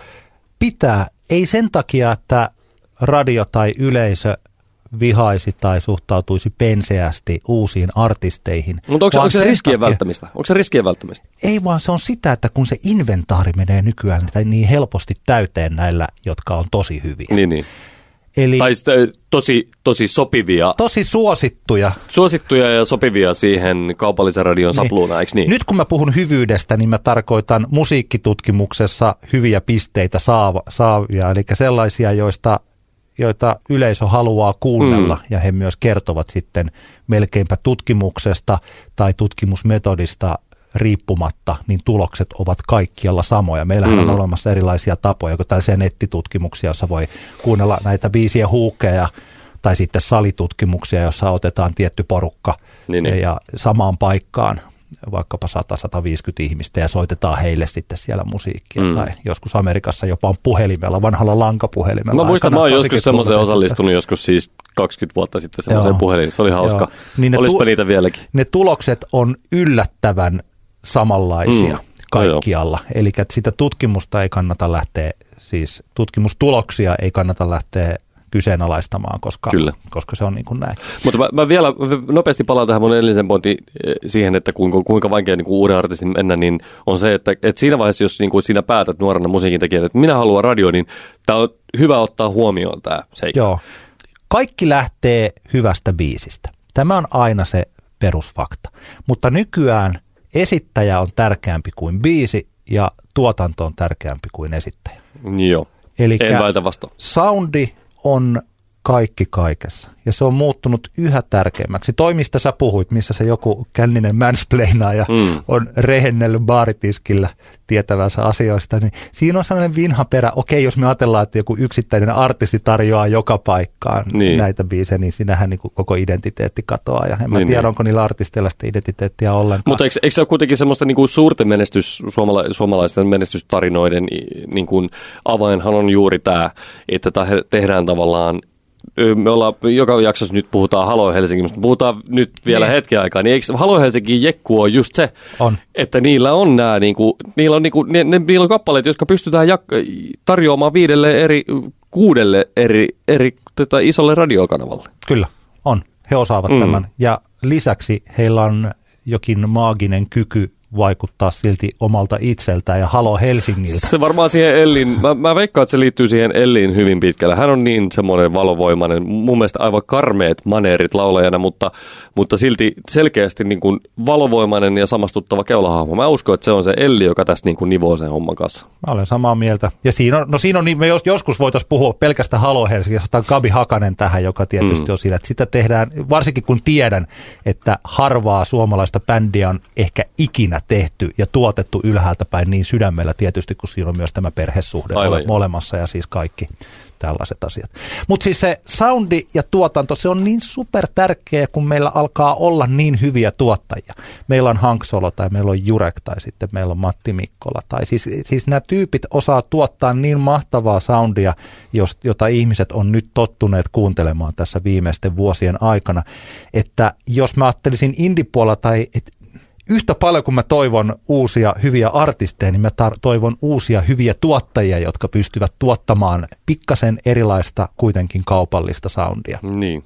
Ja, Mutta, mutta tullaanko tässä nyt siihen, että, että tavallaan niin kuin ne lahjakkaat tuottajat, joita siellä puolella on, niin heillä ei ole sitten tavallaan, niin kuin, tiedätkö, halua sinne radioon. Että et onko siinä ole, jossain määrin siis, onko olemassa se semmoinen niin kuin näkymätön niin muuri siinä välissä? Suuntaan ja toiseen. Mä meinaan, että, mä meinaan, että, että osaisiko, onko, riittääkö Jurekin tai Hank Solon skillsit tekemään esimerkiksi uskottavaa, niin kuin oikeasti ns. uskottavaa vaikkapa elektronisen musiikin kappaletta? Mä meinaan, että onko siinä semmoinen muuri, muuri su- molempiin, molempiin suuntiin? en tunne heitä, mutta mulla on sellainen olo, että he pystyvät melkein mihin tahansa, Hanksolo varsinkin. Mutta Niin, niin, niin. en, mä, en mä tiedä. Mun mielestä he, kun mä kuuntelen heidän tuotantojaan, varsinkin Hanksolon näitä omia biisejä, kuinka hän on ihan irti jossain söpöbiisissä vaikka, Aivan. joka on sellainen lastenlaulu tehty sillä. Mulla on sellainen ollut, että hän osaa tehdä mitä tahansa, mutta en mä osaa vastata Niin, tuohon. niin, aivan. Joo, tämä oli vaan tämmöinen kysymys, mikä Joo. heräsi, että onko siinä niin kuin molempiin suuntiin tavallaan semmoinen... Joo. Mutta me olemme päästä tässä pikkuhiljaa alkaa rakentua tällainen tietynlainen kokonaiskuva, minkä takia mäkin ajattelin, että missä järjestyksessä näitä käydään läpi. Että kun se tuottaja on tärkeä ja se esittäjä on tärkeä ja se biisi on suurin piirtein sellainen, että me tiedetään se sointu jo ja me tiedet, hmm. soinnut jo ja me tiedetään se rytmi ja me tiedetään, että haetaan sanotuksiin jotakin ehkä pikkasen yllättävää tai provosoivaa, joka voi olla vaikka pornoa tai sitten se voi olla jotakin muuta. Mm. Spagu, muistatko se hiti? Luoja kiitos, en. ja, mutta kun, jos meillä on hahmo, joka on mediaseksikäs, eli mm. hyvä haastatteluissa, ja meillä on hahmo, joka se sama tyyppi on kerännyt jo tuolla Instagramissa ja äh, sosiaalisessa mediassa paljon seuraajia. Mm. Vaikkapa Eveliina voi olla tässä oikein hyvä. Hän on verkostoitunut erittäin hyvin ja sitten hän, toi kaupallinen vetovoima nyt tulee siinä sitten ikään kuin nämä kaikki yhdistetään. Mm. Ja siihen otetaan se tuottaja tuottamaan tällaista hahmoa, että siellä on kanavat auki, paitsi bisneksen puolelle, niin Mm. myös yleisön puolelle ja median puolelle. Sitten meillä on se tuottaja ja artisti. Niin tämä alkaa olemaan niin tiukka paketti, mm. että siihen tällaisen tyypin, joka tuolla rupeaa nauhoitteleen kotona, niin siihen on vaikea tulla, Niinpä. tulla väliin.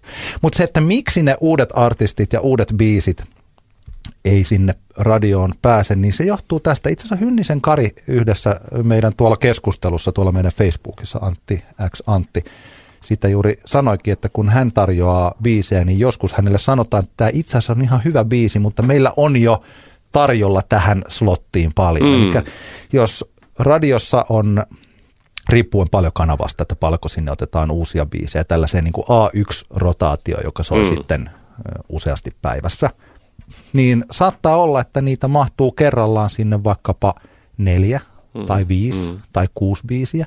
Sitten jos on olemassa tällaisia superhittejä, vaikkapa Reino Nurdinin Antaudun tai sitten Halo Helsingin hulluuden Highway, joista ihmiset ei kyllästy. Ne saattaa olla siellä A1-rotaatiossa viikosta ja kuukaudesta toiseen. Niitä hyllypaikkoja on niin vähän. Niin. Ja tämä, mistä äsken puhuin, niin nämä artistit, tämä tuotantokoneisto tuottaa sinne koko ajan biisejä. Kyllä. Niin sinne ei mahdu, vaikka siis yleisö voisi ottaa vastaan sen ja musiikkipäällikkö voisi ottaa vastaan sen, mutta jos siellä on niin kuin ysi puolen biisi nyt kaupallisessa mielessä, niin. ei, ei taiteellisessa mielessä, niin ysi Miikan biisi ei, ei, ei vaan pääse niin, sinne. Niin. Se on se yksi juttu.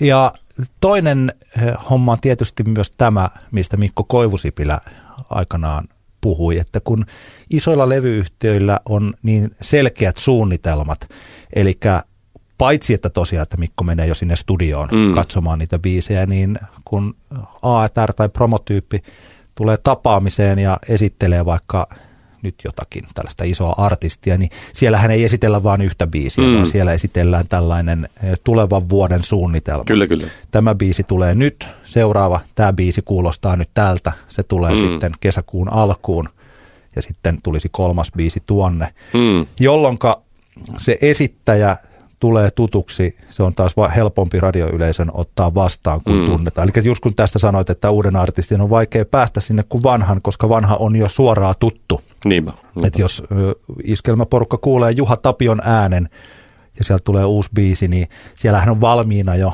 ovet ja portit auki. Niin, niin. Mutta siinä vaiheessa, jos sinne tulee joku toinen, niin siinä on pidempi aika, mm. että se saadaan. Niin, tai se, niin kuin sä viittaat siihen, että se organisaatio on tavallaan niin, niin kunnossa ja selkeää, että, että siihen on helppo tarttua, koska tiedetään, että toiminnalla on jatkuvuutta.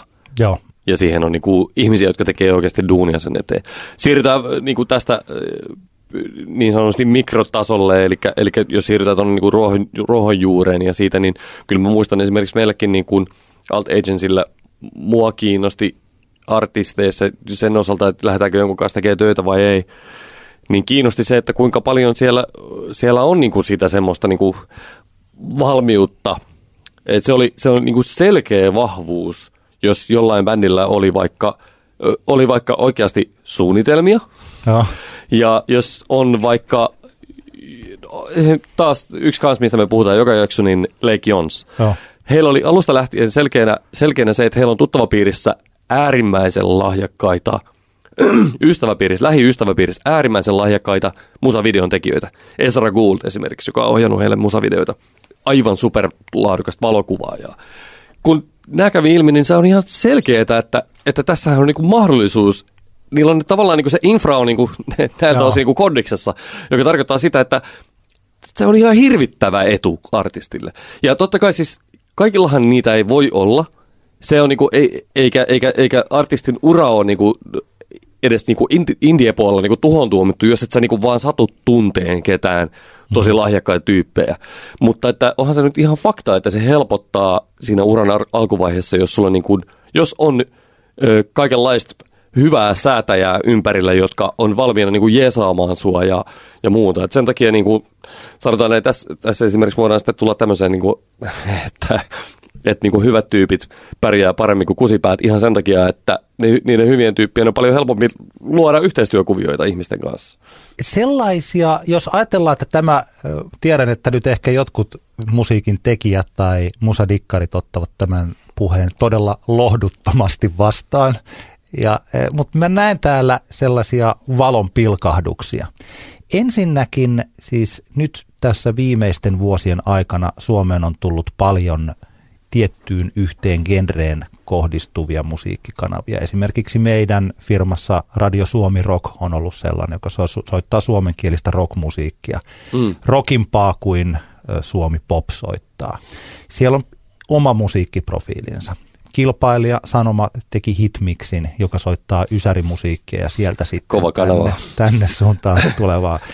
Ja täällä musiikkikentässä on vielä aukkoja. Ja jos me ajatellaan sitten vaikka Yle Puheen musiikkiprofiilia, mm. vaikka nyt Yle Puhe on aika paljon, aika monilta tyypeiltä saanut nyt kuraa niskaansa sen mm. takia, että siellä on ne biisit, että jos mä toivoisin ehkä, että se se myrsky laantuisi ja ihmiset tajuaisi, että siellä saattaa soida vaikka M yhtyen biisit niin. ja kotimaiset, että kuinka Ylellä on ihan selkeästi mun mielestä, niin nyt puhumatta, mä en ole puhunut heidän kenenkään kanssaan tästä, mutta mun mielestä mm. on ilmi selvää, että heillä on projekti, jossa he tuovat uutta kotimaista musiikkia. Ja se on mahtava. Ja se on todella hyvä juttu ja tämän takia siis kaikki hyvä Yle puheelle ja Yle Xn uusille ohjelmille mm. ja siis kaikelle, että siellä on olemassa se halu myös tältä tasolta nostaa Kyllä. sitä. Et tota, vaikka se välillä tuntuu nyt se Yle puheen, vaikka aamukummasta kuuntelee ne biisit, niin e, ne eivät ole vielä ihan kotonaan. Se ei ole e, niin kivasti nivoudu yhteen se lähetys kuin se ehkä voisi. Mutta ne on tehnyt tosi vähän sitä, että toivottavasti he jaksavat jatkaa tätä ja pitävät sen musiikkilinjan tuollaisena ja katsotaan vuoden päästä, kun siinä kestää tosi kauan, mm. että sen saa pyörimään. Mitä se on kuukauden verran, kun se nyt on niin, niin rullannut? Se on, se on ihan nuori juttu, että odotetaan nyt, että yleisö tottuu siihen ja tajutaan, että kuinka tärkeä kanava siitä voi tulla, jos se tämmöinen 30 nelivitonen porukka löytää sitä vielä enemmän. Siellähän on yli viisi vitosia tällä hetkellä kuuntelijoina yli puolet.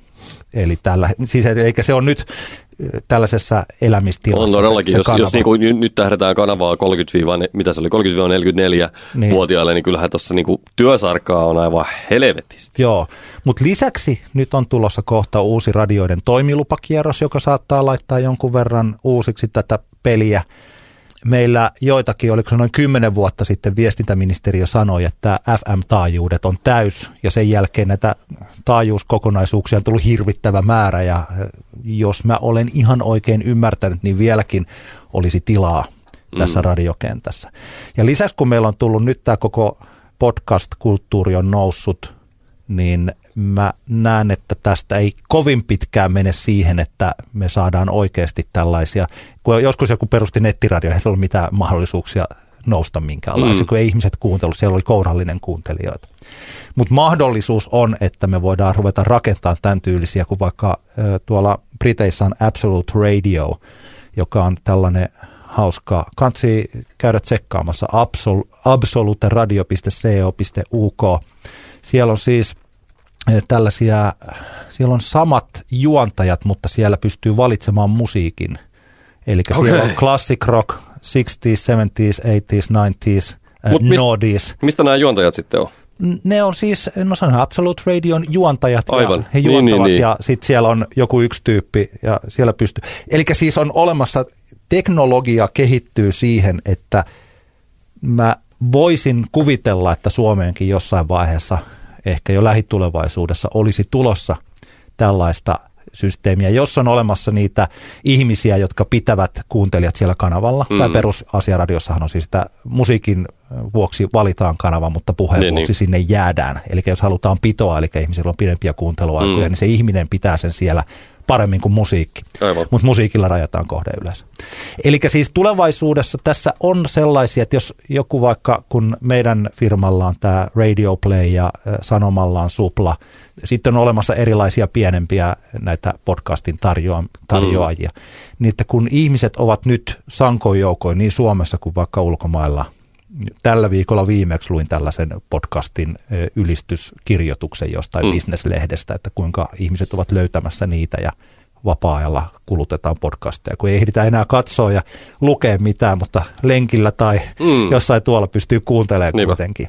Niin, että kuinka se on kasvava ala tämä puhe, etteikö sinne rupeisi rakentumaan myös sitten ehkä radiokanavia. Ja siis lisää väyliä, että se ei olisi ihan näin tämän eh, mm. tiukan ammattima, ammattilaisuuden niin kuin sen. Niinpä. Kyllä tämä. tämä on siis nyt se optimistinen äh, tällainen tsemppauspuhe. Enhän mä tiedä, tapahtuuko. Niin, niin.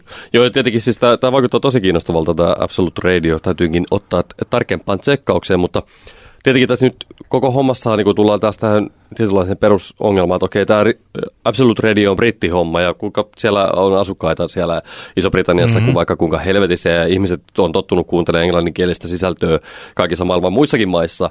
Että tietenkin Suomen kohdallahan se ongelma on se, kun meillä on niin, niin pieni väestö ja, ja pieni kuluttajakunta ja sitten tämmöinen niin kuin NS-kriittinen kuluttajakunta on, on niin kuin hyvin, hyvin pieni.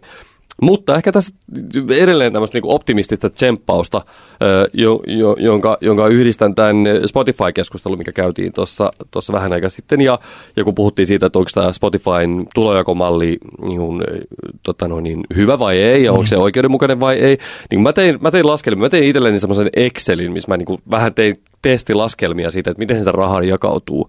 Ja kun nyt ollaan Spotifyssa tässä pro-ratamallissa, niin mä tulin johtopäätökseen, että mitä enemmän ne kriittiset niin sanotun hyvän musan kuuntelijat kuluttaa Spotifyta, niin sitä tasaisempi se rahajako on sillä pro-ratalla, koska se niin sanottu ongelma on se, että ne ns. tavismusan kuluttajat vaan käyttää Spotifyta hullun paljon enemmän.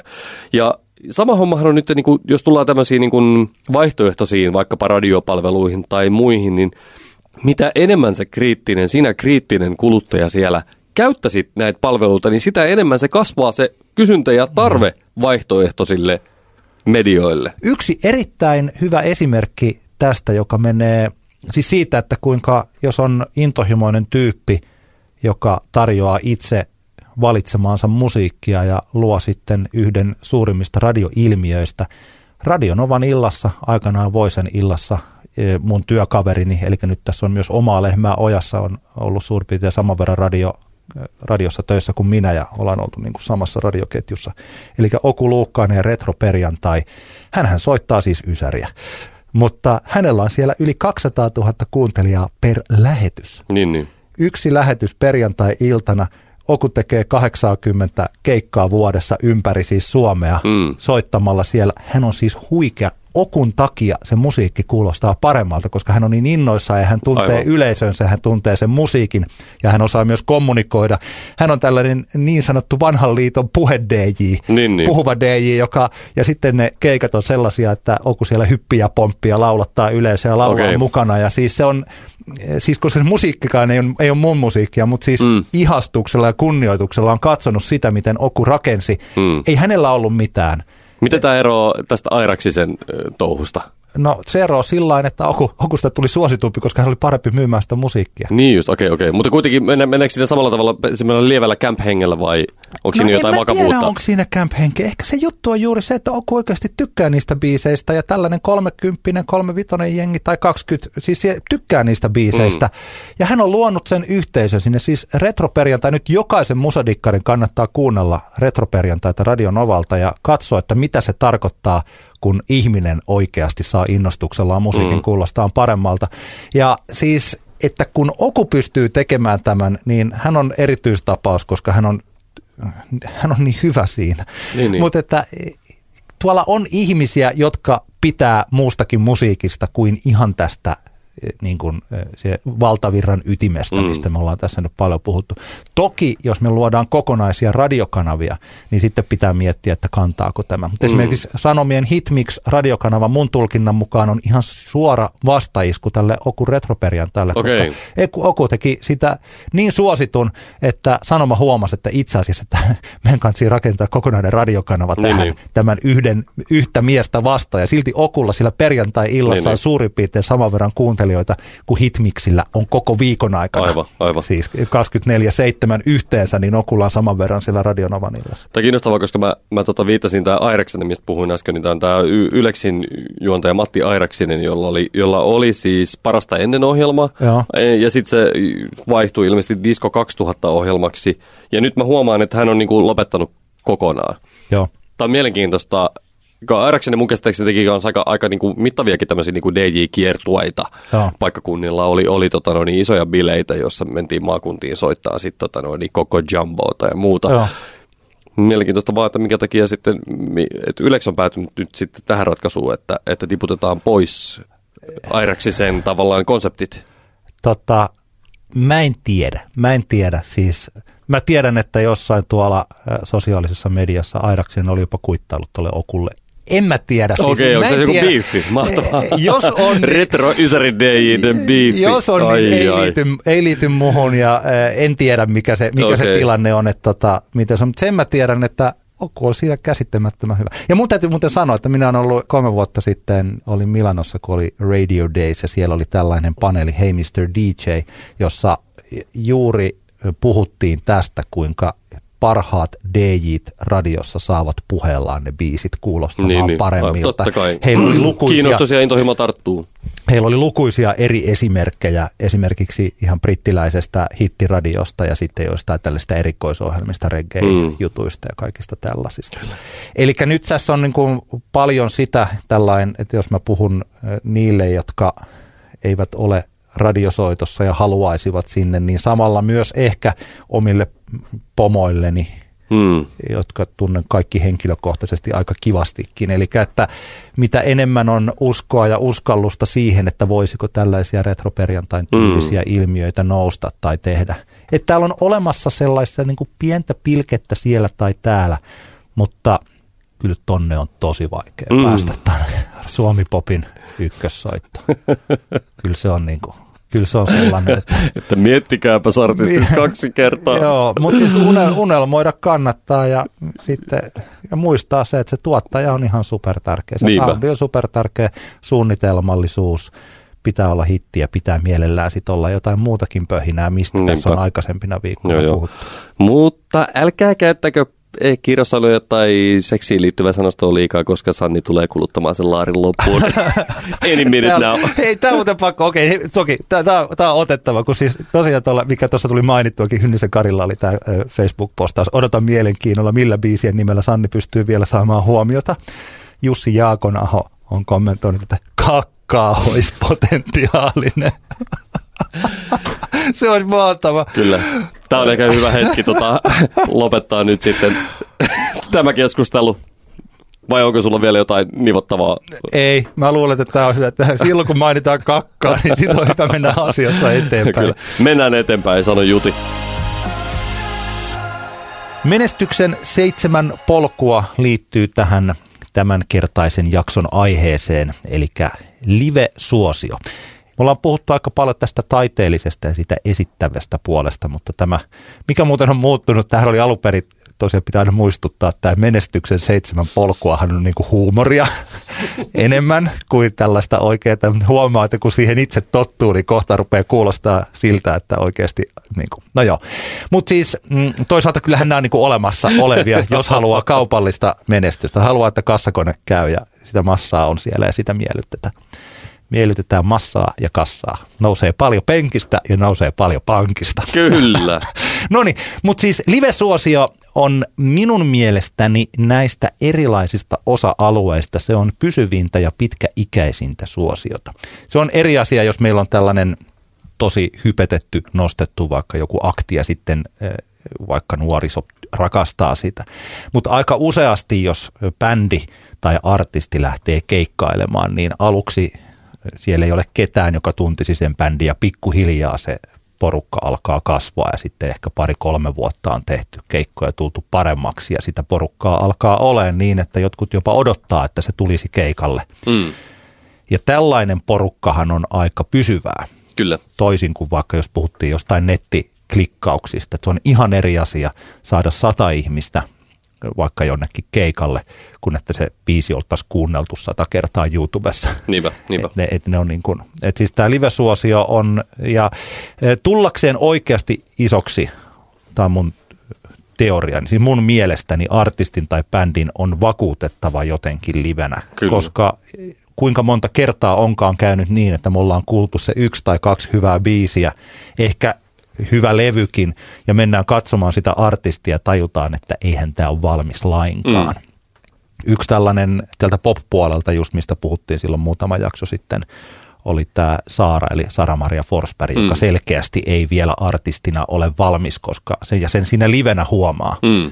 Sitten taas toisaalta... Siinä on vaikea piiloutua minkään On. tuotannollisten kikkojen taakse, kun sä oot siinä lavalla esiintymässä ja ihmiset oikeasti tapittaa sua ja seuraa jokaista liikettä. Joo, ja en mä tiedä, se Cheekki on aina niin hyvä esimerkki sen takia, että kun mä oon pari kertaa nähnyt, mä en ole koskaan ollut Cheekin kokonaisella ke- keikalla, mä oon nähnyt, kun hän on esiintynyt muutamia kertoja, ja siis se hänen voimansa, kun se tulee lavalle siihen yleisöön, Mm. se on, siinä on joku niin kuin hankalasti käsitettävä juttu, Mm. että kuinka se riittää, että hän kävelee siihen lavalle Kyllä, kyllä. ja sitten siitä, että siinä on juuri sitä X-faktoria tai jota, jotakin, siis siinä kaverissa on jotakin, Mm. mikä, Joo, siis, mikä ja, herättää. ja kyllähän se mulla tulee, niin, tämä tosi todella kliseinen esimerkki, mutta Bruce Springsteenin monta kertaa livenä nähneenä, niin hänessähän on semmoinen taika siinä miehessä, että kun hän menee sinne lavalle, niin se neljä tuntia ei niinku, ainakaan tällä hänen diggerilleen niinku tunnu yhtään missään, koska sä joka sekunti aistit läsnäolon sataprosenttisuuden, vaikka oikeasti ehkä se ei olisikaan sataprossa, mutta mm. silti se luo sen fiiliksen, että mä olen tässä nyt teille esiintymässä, sinulle siinä. Se poimii siitä 40 000 ihmisestä juuri sinut ja se laulaa, tiedätkö, sulle. Se on, niinku, se on uskomaton taito. Joo, ei siis siinä on, se on joku karisma, en mä tiedä mitä siinä on. Mm. Se teeskentelemättömyys tai jotain sellaista, mutta että isoilla artisteilla, jotka on hyviä livenä, niin, niin tota, ne on siis tosi vahvoilla. Tämä on sellainen, sellainen voima, että tota, mä en oikein tiedä, että onko mitään, mikä voisi korvata sen. Ja mm. jos sitä live-taitoa ei ole, niin sitten on, sit on tosi on ehkä jotenkin voisi jopa ajatella, että ehkä parempi olla hirveästi tekemättä, olla tekemättä niitä keikkoja tai, niin. tai jotain sillä Ja siis jos miettii, otetaan nyt vaikka just joku Levi and kun he eivät niin keikkaile ollenkaan, mm. niin sehän voi olla, että esimerkiksi Jösta niin kuin tiesi, että hänestä ei ole siihen. Mulla tulee mieleen muutamia esimerkkejä tästä, että mikä se merkitys on. Olavi Uusivirta on niin kuin mun mielestä semmoinen klassinen esimerkki Suomessa. Et siitä, että silloin hänen, hän, mä ymmärsin, mä oon ymmärtänyt näin, että hänen uransa vähän tahkos niin kuin paikallaan aika pitkään. Hmm.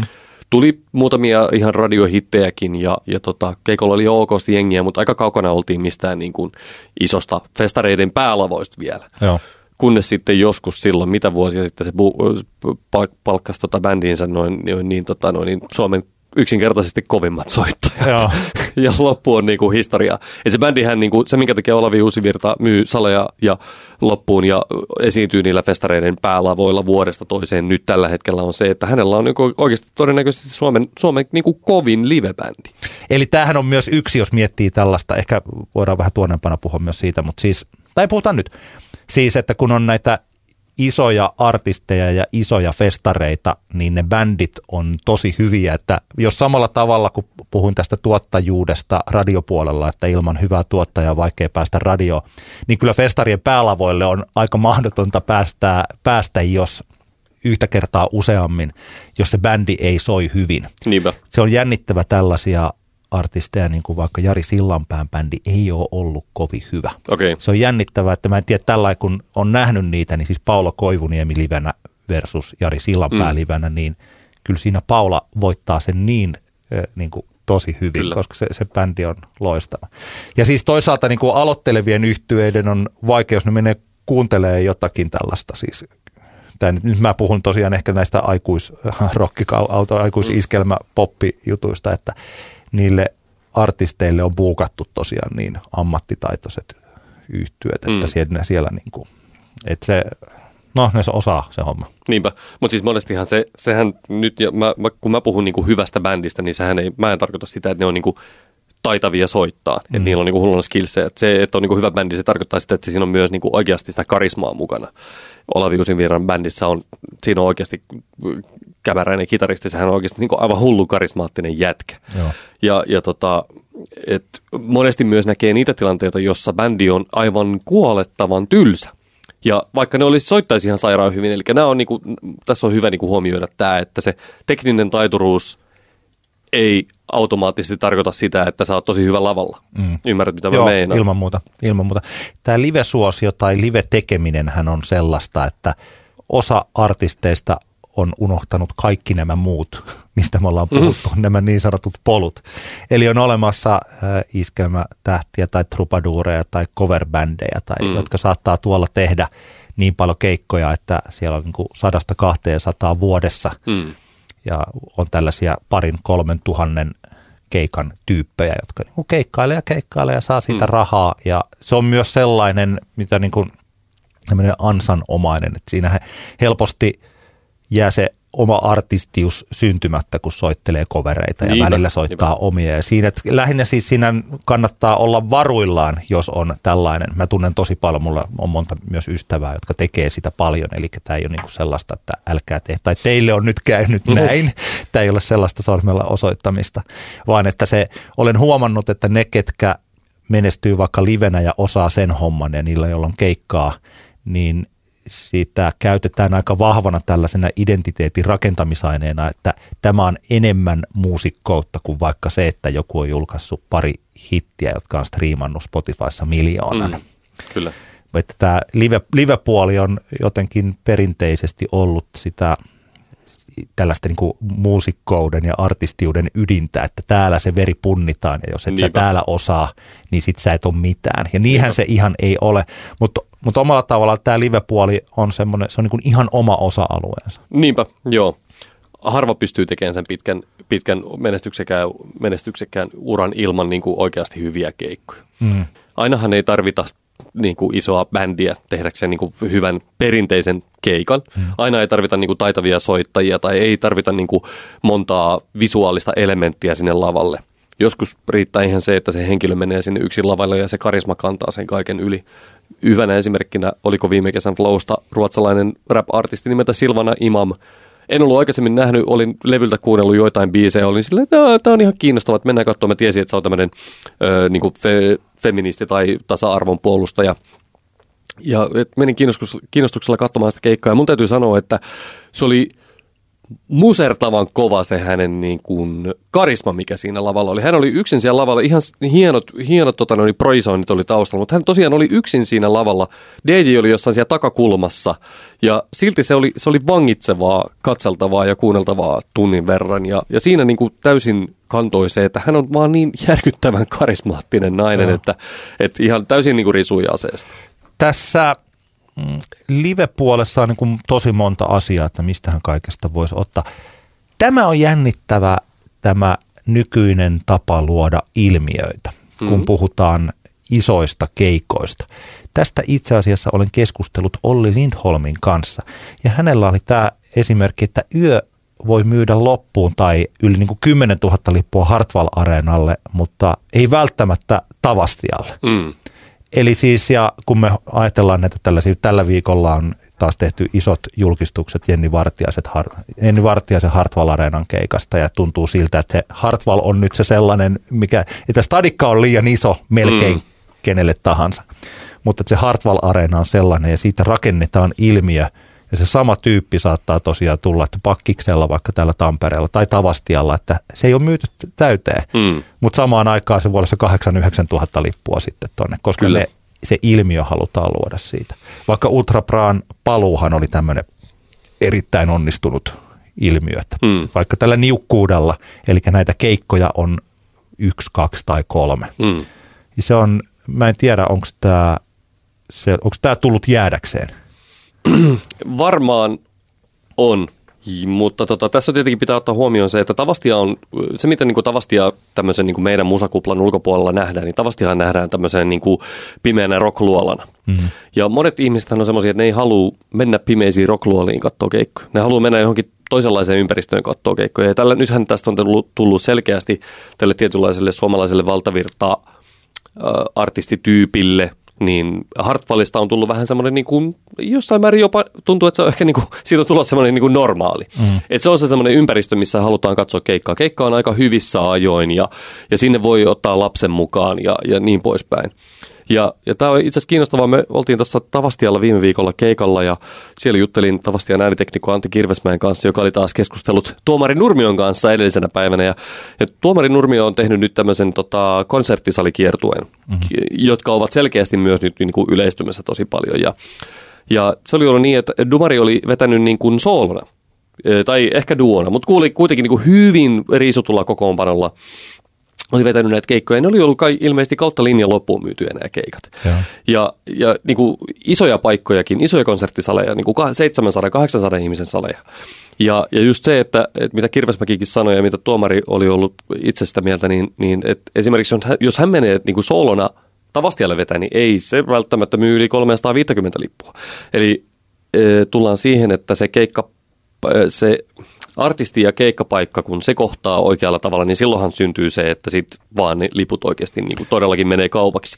Ja sitten tässä on tämmöinen mielenkiintoinen homma, että nyt kun me tiedetään, että Suomen väestö vanhenee aika lujaakin vauhtia, mä uskon, että tämä konserttisalikiertue juttu ei tule olemaan mikään niin kuin hetkellinen trendi, vaan oikeasti se tulee olemaan se, missä se tulevaisuuden, niin kuin, tiedätkö, ne loppuun keikat tulee olemaan siellä, koska ihmiset alkaa olemaan se iso kuluttaja, kuluttava ryhmä, joka kuitenkin haluaa käydä kuuntelemassa livekeikkoja, ne alkaa olemaan sen verran vanhoja, että ei ne, ei ne, ei ne välttämättä oikeasti halua mennä sinne pimeään ja vähän nuhjuseen rockluoloon, joka tavasti on niin kuin upea paikka, mutta silti se on niin kuin monille ehkä liian semmoinen, tiedätkö, Mä tiedän, mitä tarkoitat. Pimeä. Siis ne, jotka ovat käyneet millä tahansa festarilla himoksella nyt tässä viimeisen viiden vuoden aikana, niin saattavat tietää, että se on esimerkiksi se kenttä täysin asfaltoitu. Mm. Ja siellä on hoidettu viemäröinti ihan superhyvin, se ei siis tulvi. Mm. Siellä on tällainen, oliko se 30 metriä leveä, 30 metriä korkea, noin 100 metriä pitkä, kolme kerroksinen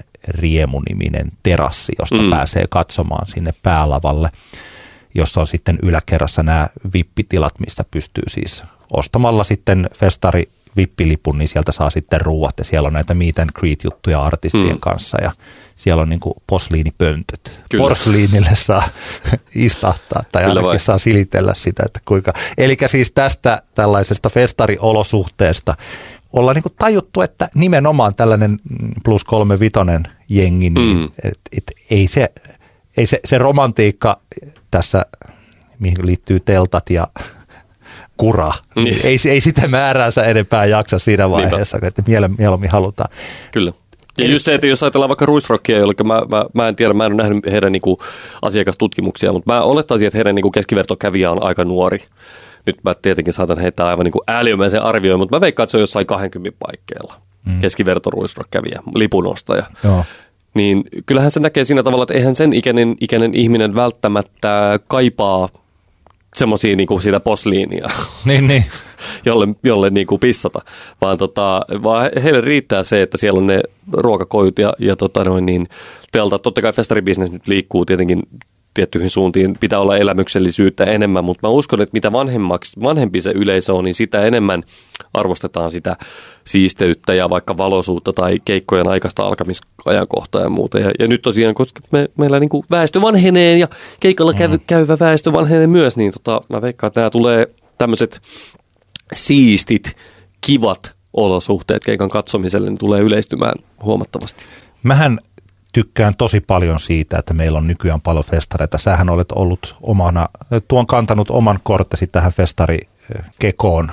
On sitten Uusi Tampere, joka on tulevana kesänä, tai sitten Monster of Popit, ja olet ollut niitä järjestämässä. Ja mun teoriani on se, että aika monelle pienemmälle artistille nämä on ihan sellaisia vuoden kohokohtia, että kun se festari kerää sen oman porukkaansa. Se ei, ei ole Ruisrokin 100 000, mutta se voi olla 500 000 juuri oikeita ihmistä, kun muuta sille bändiä tulisi katsoa vaikka 50, mm. nyt onkin sitten 500, niin nämä, että meillä on paljon pieniä hyviä festareita ja ne on mun mielestä ihan super tärkeitä. Mutta onko, se, onko sulla sama, samanlainen kokemus näin niin kuin tekijänä? Ehdottomasti joo, ja kyllähän se niin kuin, sehän on, mä oon, mä oon sitä mieltä, että Suomessa on niin kuin hy, tosi hyvä tämä pienten, niin kuin pienten festivaalien kenttä. Ja, ja totta kai sitten kun aina kun mä jotenkin aina sanon jengille, että kun ne valittaa, että kun kaikilla isoilla festareilla kaikki samat bändit, mä koitan sille sivulauseessa lohduttaa, että hei, mutta sehän tarkoittaa sitä, että se vasta, tiedätkö, vastavoima vahvistuu niin. sama, samaa vauhtia. Mutta joo, kyllähän siis niin festarivedot on festarivedot on bändeille ihan hirvittävän, hirvittävän tärkeitä ja sen takia jos otetaan nyt esimerkkinä se, että jos sä oot niin tosi hyvä livenä, niin sehän on todennäköistä, todennäköisempää siinä kohtaa, että sut oikeasti sinne festareille buukataan. Nehän siellä festivaalikeikaltahan monesti kaivataan semmoista, että siinä on semmoista niin kuin elämyksellisyyttä mukana niin kuin paljon. Ja sen takia, sen, sen takia se on tosi tärkeää, että se sun live on on jotain muuta kuin vaikka se, että sä painat jotain nappia ja sit sä mumiset niin kuin mikrofoniin tuijotat sun jalkojas. Eli tota, silloin tässäkin painottuu se, että se oikeasti se, että sä pystyt tekemään liven niin, että sä oot läsnä ja että se on, se on kiinnostavaa katsoa ja kuulla, niin, se, silloin tota noin, niin se on todennäköisempää, että sä saat niitä festarikeikkoja. Tämähän on festareissa, tämä on siis mun kokemus ja se, mistä mä olen jutellut ja onkohan me keskusteltu siitä, siis että mikä saa ihmisen tulemaan festareille. Mm. Eli se päätös tehdään ensisijaisesti sen tapahtuman tunnelman ja niiden ihmisten vuoksi ja se artistikiinnityksillä haetaan varmistus, että nyt tänäkin vuonna kannattaa mm. lähteä sinne. Näin se varmasti menee. Ja tämähän vaikuttaa siis, että kun niitä festareita luodaan, aina kun joku festari päättää, että se lopettaa, niin mulla tulee aina semmoinen olo, että voi harmi. Että kun niin. tässä sitten pitää aina luoda joku uudelleen se semmoinen. Okei, mä en tiedä, onko se sillä sähän olet ollut perustamassa ja myös lopettamassa festareita, että mm. onko se vanhan festarin uudelleen tekeminen helpompaa kuin uuden tuoreen aloittaminen? Suhtautuuko ihmiset uuteen festariin? Uusi Tampere oli viime kesänä ensimmäistä kertaa ja nyt te järjestätte sen tokan kerran. Niin, no se on, siis kyllähän se on niinku, kova duunihan siinä on niinku tehdä onnistunut, onnistunut vaikka kesätapahtuma. Hmm. Et ei se, ei se silleen, niinku, totta kai sä saat alkuun esimerkiksi mediat, saa, paikallismedian saa niinku helposti innostumaan tapahtumasta, kun se tehdään ensimmäistä kertaa. Hmm. On helppo saada jutut läpi paikallismedioihin, että nyt tulee tämmöinen uusi tapahtuma, mutta kyllähän se niinku oikeasti niinku vuosien työ on saada se tapahtuma esimerkiksi taloudellisesti silleen niin kuin todella kannat, kannattavaksi. Eli ei se, silleen, niin kuin, ei se ole kaikki alalla olevat tietää, että ei se ole niin kuin hyvää bisnestä joka vuosi koittaa uusia niin, kuin, niin sanotusti konsepteja saada läpi yleisölle. Eli ei, ei, ei se sillä tavalla mene, että, että monesti mä olen hyvin varma, että se on yleissääntönä voidaan pitää, että se ei alkuun tavallaan. Ensimmäiset vuodet voi olla semmoisia, että hyvä, jos päästään nolla tulokseen ja sen jälkeen, kun brändi alkaa olla tarpeeksi vahva, ihmiset tunnistaa sen, että tietää se etukäteen, että mitähän mä saan, kun mä menen ton nimiseen tapahtumaan. Niin. Niillä on ehkä ne hyvät muistot viime vuodelta, edelliseltä vuodelta, kun ne on vaikka tyyli vahingossa vähän niin kuin päätynyt sinne, niin silloin se tavallaan alkaa kumuloitumaan ja silloin tulee niin kuin sellaisia menestystarinoita. Sehän näissä muuten, kun puhutaan jostain, tuli nyt mieleen siis tuloksen teosta tai kaupallisuudesta tai sellaisesta, että jos meillä on tapahtuma, joka tuottaa jonkun verran tappioista, järjestetään seuraavana vuonna, se tuottaa silti tappioa ja siellä on ollut hyviä bändejä ja paljon ihmisiä, niin sehän ei ole oikeastaan ollut tappiota. Siinä on tullut, mm. siis okei, okay, joku ihminen on nyt ottanut sitten, kaivannut kuvettaan, mutta siinä on tuotu sitten ihmisille iloa. Siellä on ollut hyvä tapahtuma. Siitä on se, raha ei ole niin kuin mennyt, että tuossa olisi poltettu tai ostettu mm. jotain pyyhekumeja, jotka me sitten kaadetaan tuonne jonnekin ja siitä ei ollut mitään hyötyä. Niin, niin. Vaan että niistäkin kerroista, jos se on ollut hyvä tapahtuma, niin ei se oikeasti ole ollut tappiollinen. Joo, joo totta kai kirstunvartijahan nyt näkee siinä kohtaa, kun se makselee niitä, yrittää maksaa niitä laskuja, niin varmaan näkee asian, asian eri tavalla. Mutta tämä, mitä sä sanoit, niin sehän on se syy, minkä takia vaikka festivaaleja ja kesätapahtumia tuetaan julkisilla varoilla. Niin koska ne tahot, jotka päättää niiden rahojen jakamisesta, ymmärtää sen, että, että festareita kannattaa tukea, koska ne tekee, synnyttää todennäköisesti monenlaista niin kuin hyvinvointia ja iloa ihmisten elämään. Jos me viime viikolla puhuttiin radiosta ja sävy oli ehkä sellainen alakuloinen, vaikka me tsempattiin. Mä varsinkin radiossa työssä olevana tsemppasin paljon, että kyllä tästä vielä e-, etsin niitä esimerkkejä. Mm. Niin mulla on sellainen olo, että tämä live-tilanne Suomessa on tällä hetkellä aika hyvä. Eikö sä aika, mun mielestä sä puhut aika optimistisesti Joo. live-puolesta. Aivan, aivan hyvä tilanne tällä hetkellä on siis. Ja, ja kyllähän mäkin oikeasti tuossa, kun olin, olin pitkään niin, kuin niin sanotusti India-puolen ohjelmatoimistossa töissä, niin kyllähän se festarikesä on niin kuin tärkeä osa vuoden liikevaihtoa. Eli sillä tavallahan se on niin kuin, se on ihan hyvässä, hyvässä tolassa, että jos, jos on tuommoinen India-puolen ohjelmatoimisto, niin kyllähän se festarikesä edelleen on semmoinen, että se on niin kuin, se tukee sitä puolta kanssa. Et totta kai sitten ne isot rahat, tiedätkö kun on, mikä tämä nyt on tämä yksi taho, joka, tai nyt ajatellaan, kun oli, oli tämä uutinen tästä, että Sanoma osti, osti tota, Isomäen festarit Joo. Niin tota, ja niin Haljalan, siellä... Haljalan veljesten, heillä on sen, sen, sen polu, joo. Kyllä. Siinä on hirveän monta, monta tota festivaalia, jotka buukkaa vain tietynlaisia valtavirta-artisteja. Totta kai se iso raha kerääntyy tälläkin puolella sinne tietynlaisille artisteille, mutta et ja sitten, sitten niin kuin ne ihmiset, joita kiinnostaa vähän niin kuin poikkeava musa, ne käy sitten toisenlaisissa tapahtumissa. Että. Olisiko sun mielestä joku asia, joka pitäisi muuttaa? Tarkoitatko niin kuin live-kentässä vai festivaalikentässä? Siis ylipäätään tähän asiaan liittyen. Radioon meillä oli paljon asioita, joita voitaisiin muuttaa. Omaan elämään. Meidän, niin, mutta siis, että onko vielä, koska tämä on tosi optimistinen, tämä keskustelu vielä varsinkin se, mistä sä tuossa puhuit ja jotenkin sitä henkiä, niin mun mielestä tämä oli ylivoimaisesti positiivisin keskustelu näistä mm. kaikista, että meillä on aika vähän ollut mitään kritisoitavaa, että niitä mahdollisuuksia oikeasti menestyä täällä live-puolella näyttää nyt sitten olevan. Joo, no mä ottaisin nyt niin kuin kaksi asiaa tähän nyt niin kuin tähän loppuun kaneettina, jotka mun mielestä on semmoisia, jotka saattavat muuttaa hieman tätä meidän vihukenttää. Toinen niistä on se, että nythän lähti tämä rajoitus pois ö, ravintoloilta, anniskeluravintoloilta, että siihen neljän oikeuksiin tarvitaan jonkunlaista niin kuin kulttuurillista sisältöä, toisin sanoen livekeikkoja. Se tulee jossain määrin varmaan muuttamaan pois, koska mä oon urani aikana nähnyt paljon tilanteita, joissa ohjelmaravi, tai siis anniskeluravintolat ovat joutuneet ottamaan ohjelmaa, elävän musiikin ohjelmaa sinne ihan vaan sen takia, että saataisiin pidettyä neljän luvat, joka on johtanut siihen, että livemusiikki on aivan vääränlaisissa paikoissa. Tässä voi olla myös se äh, tavallaan ongelmallinen juttu, että tämän säädöksen takia keikkoja on ollut aika paljon, joka tietenkin, kun niitä todennäköisesti jossain määrin vähenee, niin se lähtee artistien taskuista pois. Joo. Jossain määrin tulee jonkunlaista jyvät, jyvät akanoista tyyppistä toimintaa näkymään, mutta tota, se voi myös johtaa siihen, että otetaan entistäkin varmemman päälle ohjelmaravintoloissa.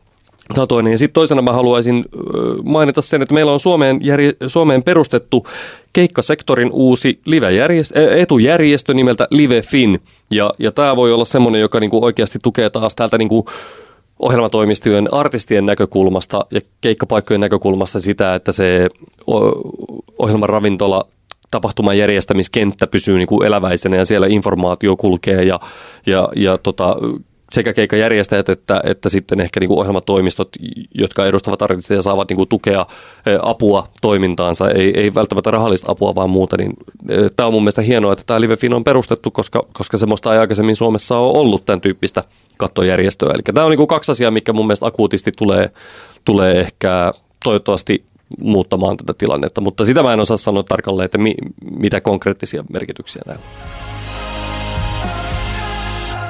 Menestyksen seitsemän polkua sarja on edennyt seitsemänteen eli viimeiseen osaansa.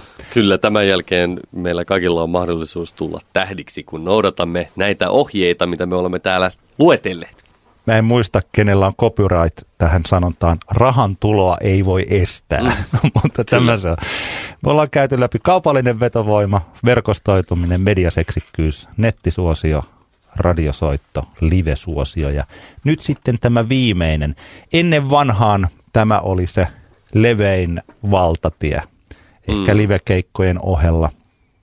Sitten se pikkuhiljaa pieneni ja pieneni ja pieneni ja nyt me mietimme, että onko sitä olemassa ollenkaan ja mitä se on. Eli levymyynti. Mm. Tähän, nyt, mehän, puhutaanko me nyt fyysisien levyjen myymisestä? Mä ajattelin, että ne mitä näin yleisesti ottaen voidaan tässä laskea musiikin maksamisesta. Että mm. kun ihminen, kuluttaja tuolla maksaa musiikista, jota hän kuuntelee omalla laitteellaan, niin ne pitää ehkä ottaa tähän mukaan. Mm.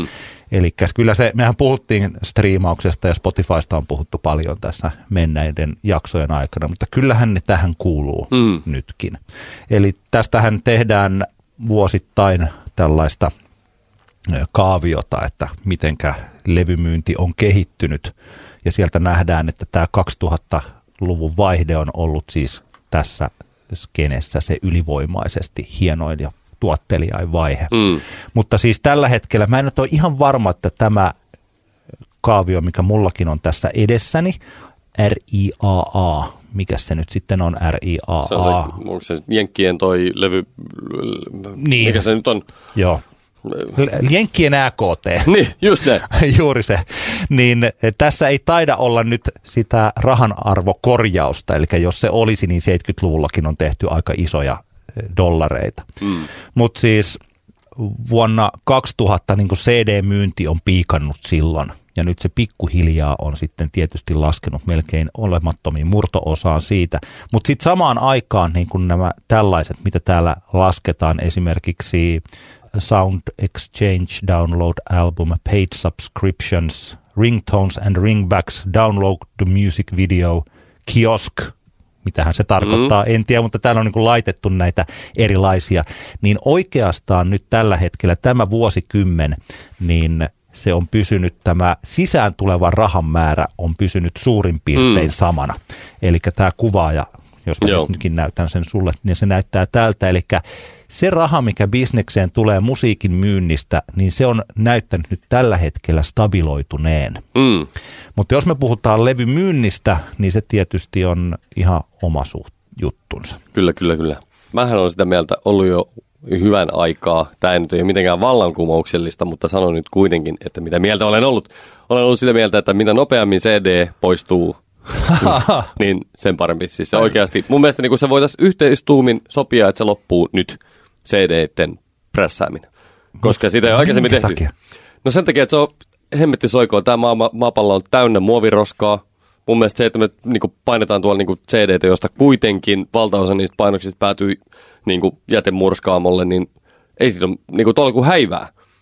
Koska kuitenkin ihmisillä on mahdollisuus päästä, jos nyt puhutaan niin kuin sanotaan vaikka Euroopasta tai läntisestä maailmasta, niin ihmisillä on kuitenkin mahdollisuus päästä niin kuin kuuntelemaan esimerkiksi digitaalisesti musiikkia. Mä, tää on mun niinku, ja mä erotan vinyylin tästä keskustelusta pois sen takia, että sehän on vähän semmoinen luksustuote. että niille, jotka haluavat ostaa itselleen esineen, joka sisältää fyysisen esineen, joka sisältää sitä musiikkia, niin se vinyyli tavallaan tietyllä, tietyllä tapaa palvelee sitä tarkoitusta jossain määrin paremmin, koska se on näyttävämpi ja, ja, tota, ja tota, siitä tulee kiva olo, kun sä hypistelet sitä ja niin poispäin. Mutta mä en oikein, mä en niinku, toki mä ymmärrän, että jos jollain ihmisellä on niinku kotona vain CD-soitin, mm. sille ei ole esim. läppäriä tai, ja nettiyhteyttä, niin kyllähän se nyt on ihan kätevää niitä CD-tä on, mutta mun mielestä me voitaisiin kuitenkin nyt tässä kohtaa siirtyä siihen, että me keho- kehotetaan näitä ihmisiä kuluttamaan musiikkinsa jollain muulla tavalla. Mun mielestä tämä on tosi hyvä perustelu ja mä, mä melkein ostin tämän.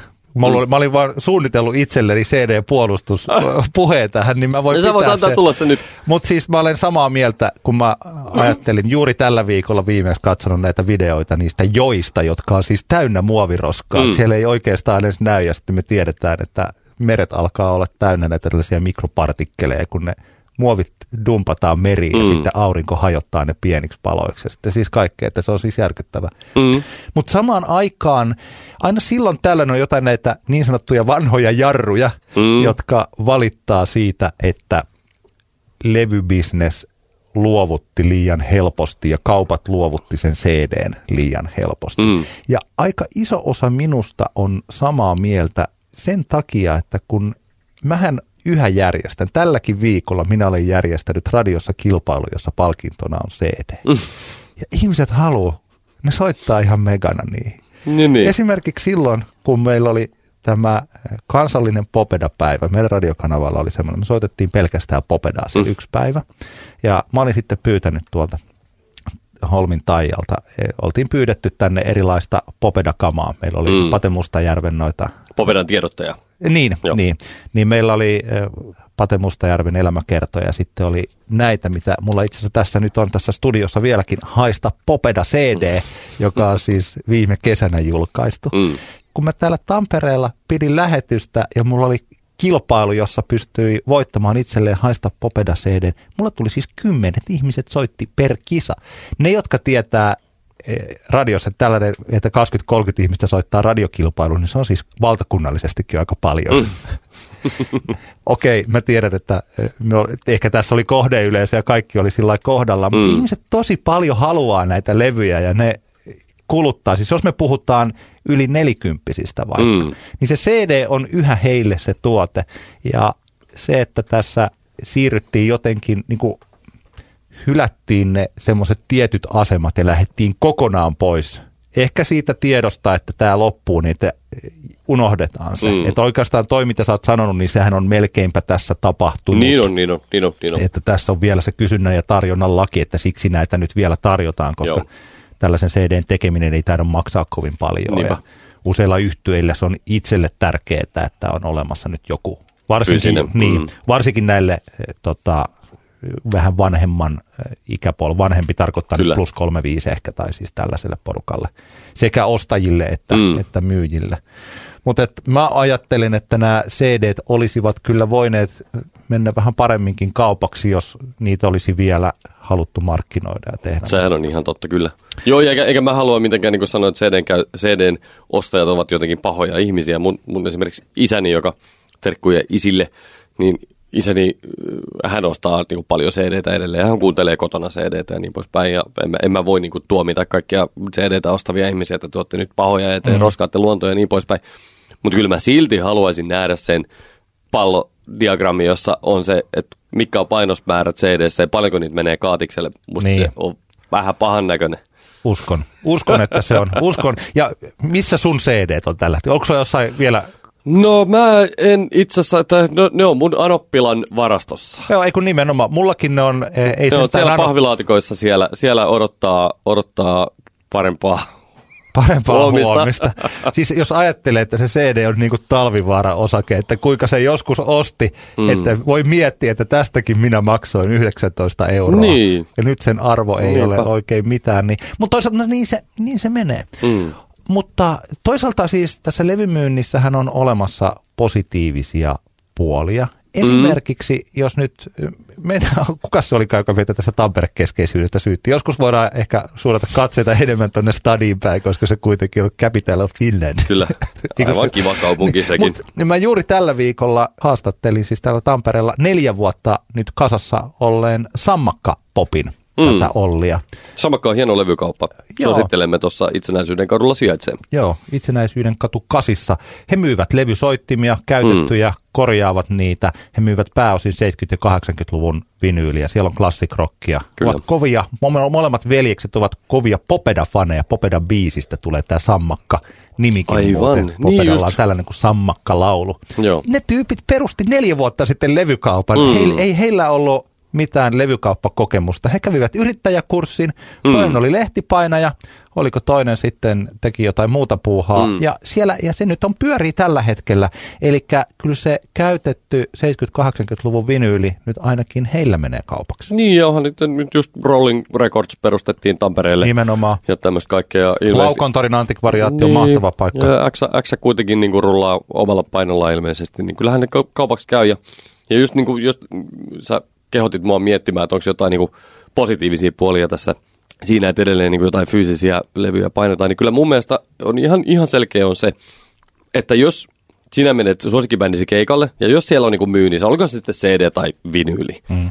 niin kyllähän se on niinku se suorin, sen, sen lisäksi, että sä oot ostanut sen keikkalipun, niin se, että sä ostat sit sieltä sen bändin omalta myyntitiskiltä sen levyn, niin, tai jonkun muun merchandisein paidan tai muuta, mutta anyway, jos ei niitä levyjä, niin kyllä se on hyvin todennäköistä, että siinä se kate sille niin kuin bändille on niin sanotusti vahvin. Eli jos haluat tukea sitä sinun lempiartistiasi taloudellisesti, muuten kuin vain siirtämässä, siirtämällä hänelle henkilökohtaiselle tilille rahaa, Niin. niin. niin osta se levy sieltä. E- Ja se on ihan oikeasti, kyllä siitä niinku, ö, bändit voivat jopa edelleenkin saada ihan tuloa sillä, että he lunastavat esimerkiksi julkaisijaltaan tietyn määrän levyjä jonkun asteiseen sisäänostohintaan ja sen jälkeen myyvät sitä sitten jonkunlaisella voitolla ulospäin. Ja sehän on niinku hienoa toimintaa. Kyllä mä jotenkin pyrin ostamaan keikoilta. En mä, en mä sitä CDtä osta, mutta kyllä mä niinku vinyyliä, jos on, niin pyrin ostamaan. Jos on semmoinen bändi, mistä mä tykkään. Kyllä mä olen aika paljon ostellut niitä ja sitten ollut isoissa ongelmissa siinä kahden, kolmen aikaan, mm. että, miten mä saan jäädä tämän kotiin. Mulla oli hauska tilanne joskus Olympiassa kävi niin, että mä olin, ostin siellä jotain levyjä ja sitten mä vein narikkaan sen siinä, kun mä äh, halusin olla pidempään siellä baarissa, mutta mä en halunnut koko iltaa kantaa niitä siinä kainalossa. Mä vein ne narikkaan ja sanoin narikkaa sedelle, että hei, voiko täällä laittaa, pistetään joku, joku lappu, että siinä oli kaksi levyä. Ja, ja sitten se narikka oli, joo, tässä on, pistetään tuohon sulle lappu, että kirjoitetaan nimi siihen, niin niin sitähän oli tietenkin käynyt niin, että joku muu oli tehnyt täysin saman. Ja se narikkasetä oli pistänyt sen toisen tyypin levyt siihen ja meillä meni levyt sekaisin sitten. Saiko sä edes hyviä levyjä? En mä, muista, keikalta? en, en mä muista, mutta tota, tämä sitten ratkesi Facebook auto siinä sitten, että löysimme toisemme tämän henkilön kanssa. Sehän tässä nyt pitää muistaa, että kun, että mikä on nyt muuttunut, kun striimataan ja katseet on digitaalisessa eikä tässä fyysisessä. Mm. Nyt mulla ei ole niin tarkkaa tilastoa, että jos jollakulla on, niin sitten kannattaa puhua tai py- pysyä iäksi vaiti. Mm. Mutta siis ennen vanhaan sanottiin, ja mä en ole siis tästä löytänyt tilastollista todistetta tälle, mutta oli tällainen totuus, että 10 prosenttia musiikkifaneista ostaa 90 prosenttia levyistä. Onko se kuullut tällaisen? Mm, joo, toi voi ihan hyvin, hyvin pitää paikkansa, kyllä. No tämä 10 prosenttiahan on ollut tällaisia minun kaltaisiani musiikkinörttejä, jotka suhtautuvat intohimoisesti bändeihin ja, Mm. ovat ainakin ennen kuin tuli perhe eteen Mm. ja tällaiset muut tota, Siis että ei ehdi tehdä asioita samalla lailla, eikä rahat menee ehkä pikkasen muuhun kuin pelkästään omaan levyharrastukseen. Mm. Niin kävi monta kertaa viikossa kaikki kaupungin levykaupat läpi ja yleensä sieltä aina tuli jotakin ostettua. Mm. Niin tämä meidän kaltaisemme porukka on aika pitkälti, se meidän rahamme eivät enää kelpaa. Mm. Koska se, mistä me puhuttiin tässä striimauksessa, että kun striimauksen rahantekomallihan on sen siinä fokusoidaan siihen tyyppiin, kella on kaikista kehittymättömin musiikkimaku. Mm. Ja mä en tarkoita, että he olisivat vähempi arvoisia ihmisiä. Mm. Päinvastoin, vaikkapa lapsilla, heillähän on ihana musiikkimaku. He kuuntelevat just sitä, mitä he haluavat. Pari Juuri kolme ne. biisiä ja pelkkiä niitä. Mutta kun me puhuttiin tästä, että Spotify Pro-ratamallista ja mitkä striimaa paljon ja mm. mitkä striimaa vähän, niin se tilannehan on siis tämä, että tällaisella mun kaltaisella, joka kuuntelee hyvinkin siis niin kuin monta sataa eri artistia vuoden mm. aikana, niin se jakautuu niin isolle määrälle, että ei ne mun kuuntelemat artistit ikinä nouse sinne striimatuimpien joukkoon. Niinpä. Kun taas tällaisen, jolla on hyvin ohut musiikkimaku, niin ne kuuntelee niitä paria kolmea biisiä. Mm. Niin sen takia kannattaa myös tuottaa sellaisia artisteja, joka on suunnattu tälle kapean musiikkimaun jengille. Niin, tähän on tosi kiinnostavaa, että mitä tapahtuu sille meille, sille kymmenelle prosentille. Niin. Miksi miks, miks me ei niinku enää hallita tätä hommaa? Ei kun, siis nimenomaan, ja mä en tiedä, että miten, mihinkä me voitaisiin hallita, koska meidän striimaukset ei selvästi kiinnosta. Niin, niin, niin. Tämä on niin kuin ilmiselvää, ja meidän pitäisi ehkä jotenkin, mutta ei, ei, mitä me tehdään? Perustetaan joku Facebook-ryhmä, jossa päätetään, että nyt kaikki kuuntelee Wardraxia tänään. Joo, joo, joo, ei, siis ei, ei sitä tule tapahtumaan niin. niin, niin, niin. Ja kun me kerta voidaan ostaa sitä vinyliä, mutta nyt on, olisi kiva, että no mä voin laittaa tämän kuvaaja, mistä me puhuttiin, mm. vaikka tuonne meidän Facebookiin, tämän RIAAn. Tämä koskee pelkästään USAn levymyyntiä, mutta se on niin iso kakku, että mä luulen, että se heijastelee koko mm. maailmaa aika kivasti. Niin et kun sieltä katsoo sitä vinyylimyyntiä, että kyllähän me kaikki aina ollaan innoissamme, kun on näitä, että vinyylimyynnit tuplaantunut, mm. mutta se on ollut helppo tuplaantua, kun se määrä on niin pieni. Niin, niin. Se ei kannattele mitään, se viny, vinyylimyynti. Mutta se on, se on siis tärkeää. Samalla tärkeää, kun me mennään tuonne yksityiseen kahvioon ja ostetaan sieltä espresso, koska mm. se on mm. hyvä, niin kyllä se on tärkeää. Mutta ei se tätä bisnestä vie niinpä, eteenpäin. Niinpä. Niin en mä tiedä, mitä meille tapahtuu. Mm. Meille tapahtui se, että meidän raha ei vaan enää kelpaa mm. samalla lailla, koska sitä rahaa ei enää ole samalla lailla. Me emme mm. enää kannattele levybisnestä, Niinpä. vaan kapea musiikkimahun ihmiset kannattelee. Siksi, heihin myös, siksi, siksi myös pro-ratamalli. Kyllä, juuri, juuri näin, juuri näin. Joo. Tämä on kiinnostavaa. Olisi, olisi jännä tietää, että esimerkiksi paljonko Suomessa tällä hetkellä keskiverto aikuinen käyttää rahaa esimerkiksi musiikin kuluttamiseen jossain määrin. Se olisi tosi jännä nähdä, että, että, että kuinka, monta, kuinka monta euroa on. Siis, että sehän tyyli voi olla tällä hetkellä siis lähellä nollaa koska, koska okei, okay, jengi kuuntelee ilmasta Spotifyta varmaan aika paljon, ja sitten monille varmaan se tasan riittää se, että ne maksaa sen 9 euroa 90 senttiä siitä premium Spotifysta. Eli sitten mä, mä aloin vaan niinku miettiä itse, että paljonko mä käytän kuukaudessa niinku rahaa, niin okei mä maksan sitä premiumia, sitten mä ostan digitaalisena DJ-käyttöön jonkun verran musaa, ostan sen satunnaisen vinyylin tai kaksi kuukaudessa. Että, että nämä olisi kiinnostavaa, kiinnostavaa nähdä semmoista niin lukemaa siitä. Se, mikä mä tykkään, on se, että IFPI eli tosiaan siis tota, äh, musiikkituottajat, niin julkaisee myös tätä fyysistä albumilistaa. Mm. Et mä en tiedä, että kuinka paljon, paljonko pitää myydä albumia, että pääsee tälle listalle, mutta kyllä esimerkiksi nyt Judas Priest on siellä ykkösenä. no, ei, ei, ei pidä nauraa. Ei, ei, ei. Firepower on saanut hyvät arviot. Aivan. ei, mutta siis Judas Priest, Nightwish, Pate Mustajärven 2018 mm. siellä ja meidän molempien eh, lähipiiristä eh, jäbien terveisiä vaan soit se silti Sydän Sydän vitosena. Oho, mahtavaa. Et, pääsoitse silti levyyhtiö on päässyt siis tota, ensimmäisellä listaviikollaan sinne. Niin, Herra Jumala. Joo, että kyllä. Siellä siis, että, skumpat kilisee tuolla Hämeenkadun toimistolla. Joo, ja ihan, ihan syystäkin. Ja kyllä siellä on sitten pyhimystä Jimi Hendrixin Both Sides of the Sky. On Kuka tämä nyt. Jimi Hendrix on? Se on nouseva artisti. Se nouseva artisti. Joo, kyllä.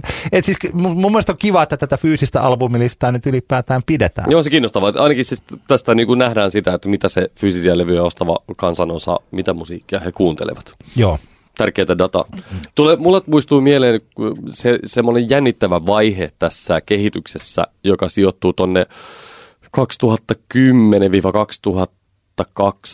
välille. Silloin oli semmoinen jännittävä, hyvin lyhyt ajanjakso, joka oli ehkä vain kuukausia, mutta mä pääsin sitä seuraamaan sitä kautta, kun olin silloin töissä Gaia Booking Recordsilla, joka julkaisi French Films yhtyettä. Muistan, minullakin on ne French Filmsin vinyylit tärkeässä paikassa Kyllä. hyllyllä ja useasti myös soitossa. Ja, ja tota, silloin kun French Filmsin homma lähti, alkoi rullata, mm.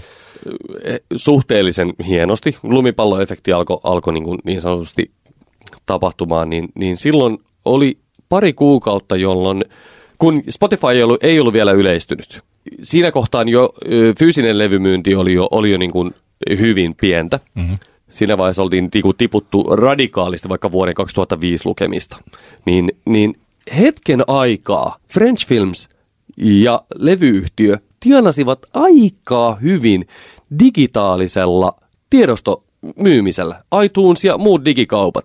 Oli semmoinen muutama kuukausi, että sieltä tuli oikeasti fyrkkaa, Aa. joka oli niin kuin hämmentävä hetkellinen ajanjakso. Ja se liittyy just siihen, että toisaalta fyysinen levymyynti oli loppunut, mutta se striimaushomma ei ollut oikeasti vielä lähtenyt, niin siinä oli semmoinen erikoinen hetki, jolloin ne, jotka artistit, jotka oli silloin, niin kuin, tota, noin, joiden homma oli isoillaan, niin mä veikkaan, että sieltä tuli, saattoi tulla niin kuin, yllättävän hyviä rahoja siitä, koska kuitenkin sit ihmiset käytti digitaalisia palveluja, mutta se oli vielä sitä silloin, että silloin ostettiin yksittäisiä kappaleita tai albumeita.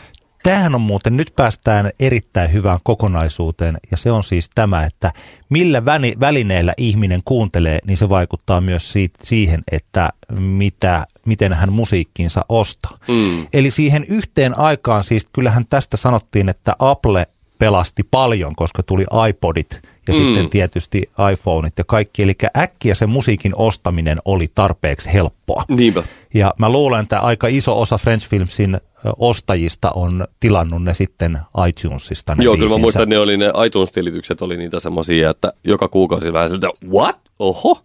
Joo, eli koska, niin, siis koska se oli helppoa. Mm. Ja me itse asiassa juuri juteltiin, siis tämä liittyen nyt tähän sammakkapoppiin, niin siis siihen, että kuinka siinä jossain 90, itse asiassa 90-luvun alussa, niin kun ihmiset rupes ostamaan CD-tä ja ne vanhat vinyylisoittimet hajos mm. tai, ei, tai ne heitettiin meneen, katsottiin, että tämä on eilisen teknologiaa, Mm. niin se vaikuttaa paljon siihen, että jos meillä olisi oikeasti olemassa joku vinyylin myyntikampanja, niin se pitäisi olla itse asiassa vinyylisoittimien myyntikamppis. Mm. Eli siis ihmisille, se mitä tota, tää, siis Olli Oravirta, se Sammakko Popin kaveri, sanoi, että heille on aika iso osa tätä bisnestä on se, että he myyvät niille tyypeille ne levysoittimet. Ja sitten kun niillä on ne levysoittimet, niin sitten ne rupeaa miettimään, että, että mitäs me soitettaisiin tällä. Ja sitten ne menee ostaa sitten käytettyä hyväkuntoista vinyyliä mm. jollain 5-10 eurolla. Mä luulen, mulla tähän ehkä tällainen loppuajatus, että levymyynti ei tule loppumaan, Niin, ei, ei missään nimessä, en usko. mutta levymyynti ei tule myöskään vaikuttamaan tähän peliin enää. Niin, tämä on jännä. Me ei, me ei voida nyt ennustaa sitä, että mitä tapahtuu, jos esimerkiksi käy jossain kohtaan ilmi, että rajusti tappiota tekevä Spotify ei voi vaikkapa jatkaa toimintaansa jossain kohtaa. Että mitä sen jälkeen tapahtuu, mä en ole niin visionääri, että mä osaisin sanoa siihen, mutta ei se tokikaan tule johtamaan siihen, että jotenkin fyysinen tuote, ah, niin. Niin. kuin, no nyt on Spotify meni, ostetaanpas uusi CD-soiti, aletaan ostaa CD, ei se tule niin vaikuttaa, mutta, mutta se on niin kuin jännittävää kyllä nähdä, että mikä, mikä tota, miten, mitä siinä kohtaa käytännössä tapahtuu. Niin.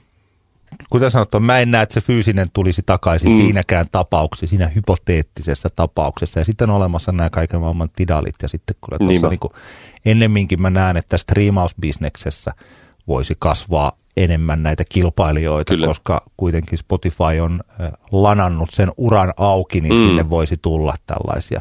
Kyllä mä voin sanoa, että jos vaikka tulisi sellainen striimauspalvelu, joka jakaisi rahansa reilummin Mm, niin kyllä mä taitaisin siihen siirtyä Niinpä. heti. sama homma.